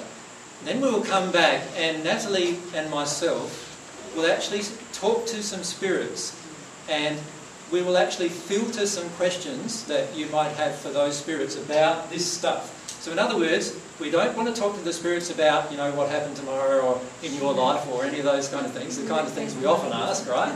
But we're going to talk about whether this stuff is true or not with them. What's been their experience? Do you follow me? It gives you an opportunity to interrelate with the spirit world and ask these questions. But not on a personal Uh, well, you can ask the questions and we'll just refer them to Natalie in her, in her trance state. Does that make sense? So you're not drawing on somebody in your life who's passed? No, I, these people that want to come and talk with you have more to do with you than myself. Like, uh, yeah. Why do people, why do so many people think they have past lives if they don't really? Uh, very good question, and perhaps it will be my last question that I'll answer. Um, I've written a book, I suppose you could call it a book. It's, a, it's just a draft copy, it's 100 pages, and it's for free, so you can just take it with you if you want. It's got qualities of truth and reincarnation and divine love. In there, I list five of the many reasons why many people on earth believe they are reincarnations of somebody. And I'll explain some of them in a minute. And so there's 100 copies of that, so um, you can take whatever you need. If you can leave some for tomorrow's group, we've got about 50 or so coming along tomorrow as well, so if you could uh, leave some for them tomorrow, it'd be good. The explanation is this. If you believe in reincarnation when you pass, what will you try to do? Um, Not necessarily come back. Well, let's say you you rein, you believed in reincarnation on Earth, and when you went up to the spirit world, instead of passing into the nice places of the spirit world, Yeah. you passed into the hells of the first sphere. Let's say that's where the hells are in that location. So let's say your surroundings were all dark and dingy and smelly and uncomfortable. What would you want to do? Go up higher. Uh, well, mo- most of them don't even know what's up higher. They want to go back down in most cases because they don't know there's anything above them. Right? So what they do is they try to connect to another person who's already on earth. And what they try to do is influence that person as much as they possibly can and to remain in connection with them. And the way they do that is by feeding the person images and thoughts and memories of their own life. And when they do that, the person is going to start believing that they had those experiences. Like that? And once you believe something, you now have that attraction between yourself and the spirit.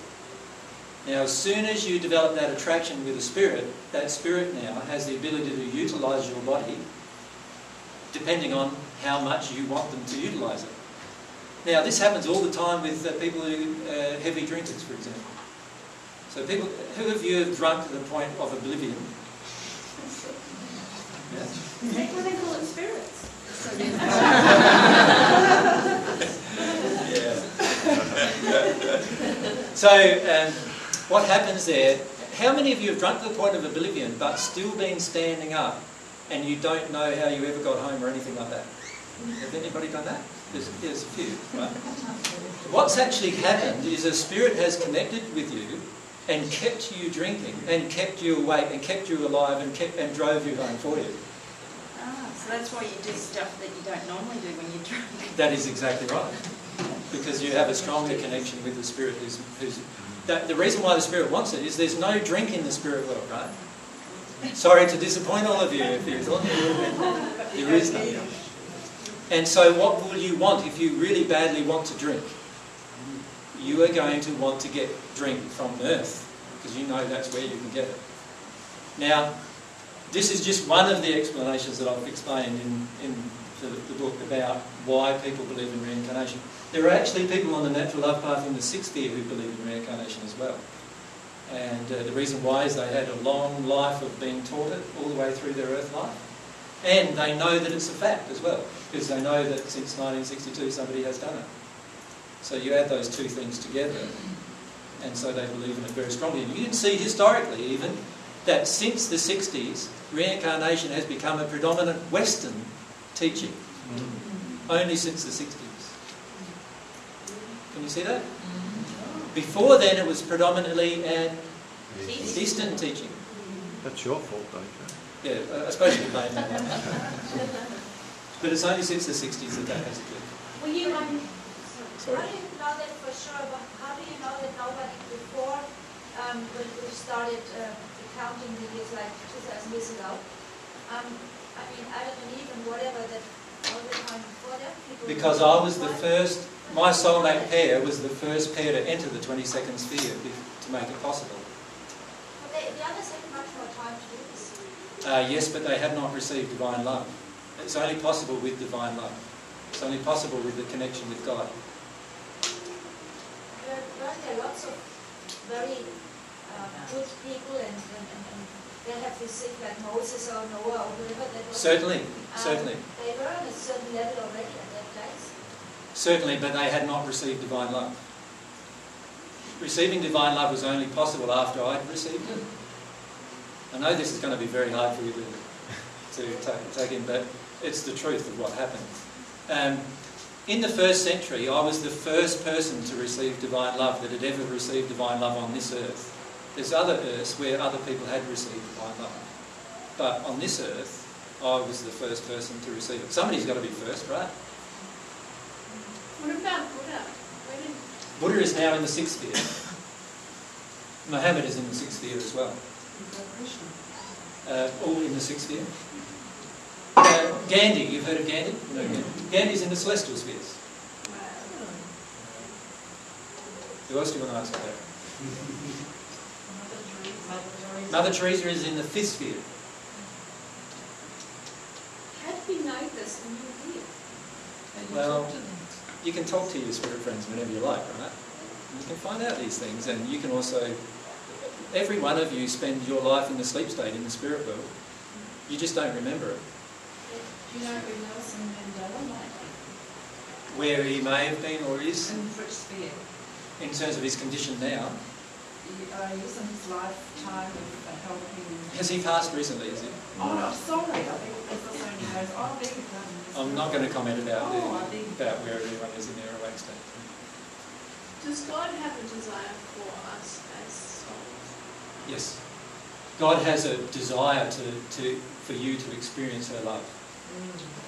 And, and her desire is, one thing you will come to realise is her desire is so powerful that it will constantly overwhelm you on the path of divine progression. Right? The desire that God has for you is burning within her constantly.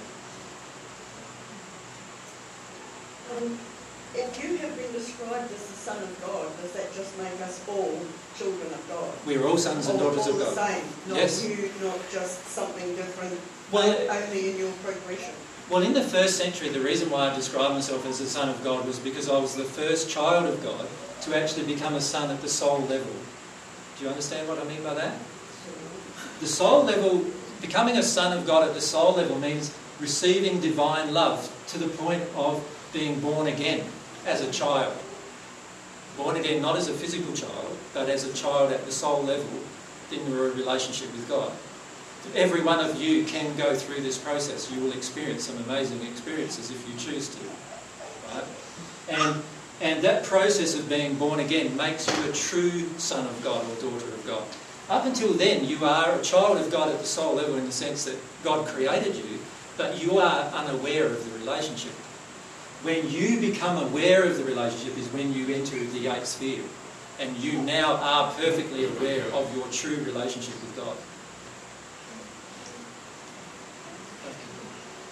You have the power to heal other humans first on this planet. Yes. Did that come through the divine love of God? Yes. Or was that through the gift that God gave to you? No, all, pass to others? all of the things I have ever done have all been the result of the divine love flowing through me. It, none of it has been me. And, and honestly, all the things that you will come to do, you will find, uh, you, if you're on this path, it will all be because of your intention. On this path, you will find that everything that comes to you will be because of that connection. It's exactly the same. If there's somebody in this room who has an ongoing um, illness, are you able to help them? Yes, but I, the way I want to help them is, is by addressing the real cause. And what did I say earlier? The real cause is emotional. So while I'm happy to heal a person, and, and I'm not doing this at the moment for, for reasons I can explain later, But while I'm happy to do that, I would prefer to actually to teach the person how to heal themselves. You, can see why, can't you? Yeah. Um, someone over here. Yeah, um, as a child, I linked very much with Jesus, and I've grown up with this intense love. And even now, I, when I meditate, I call in that energy. Is that, are you aware of that? I know it's that energy. Yeah.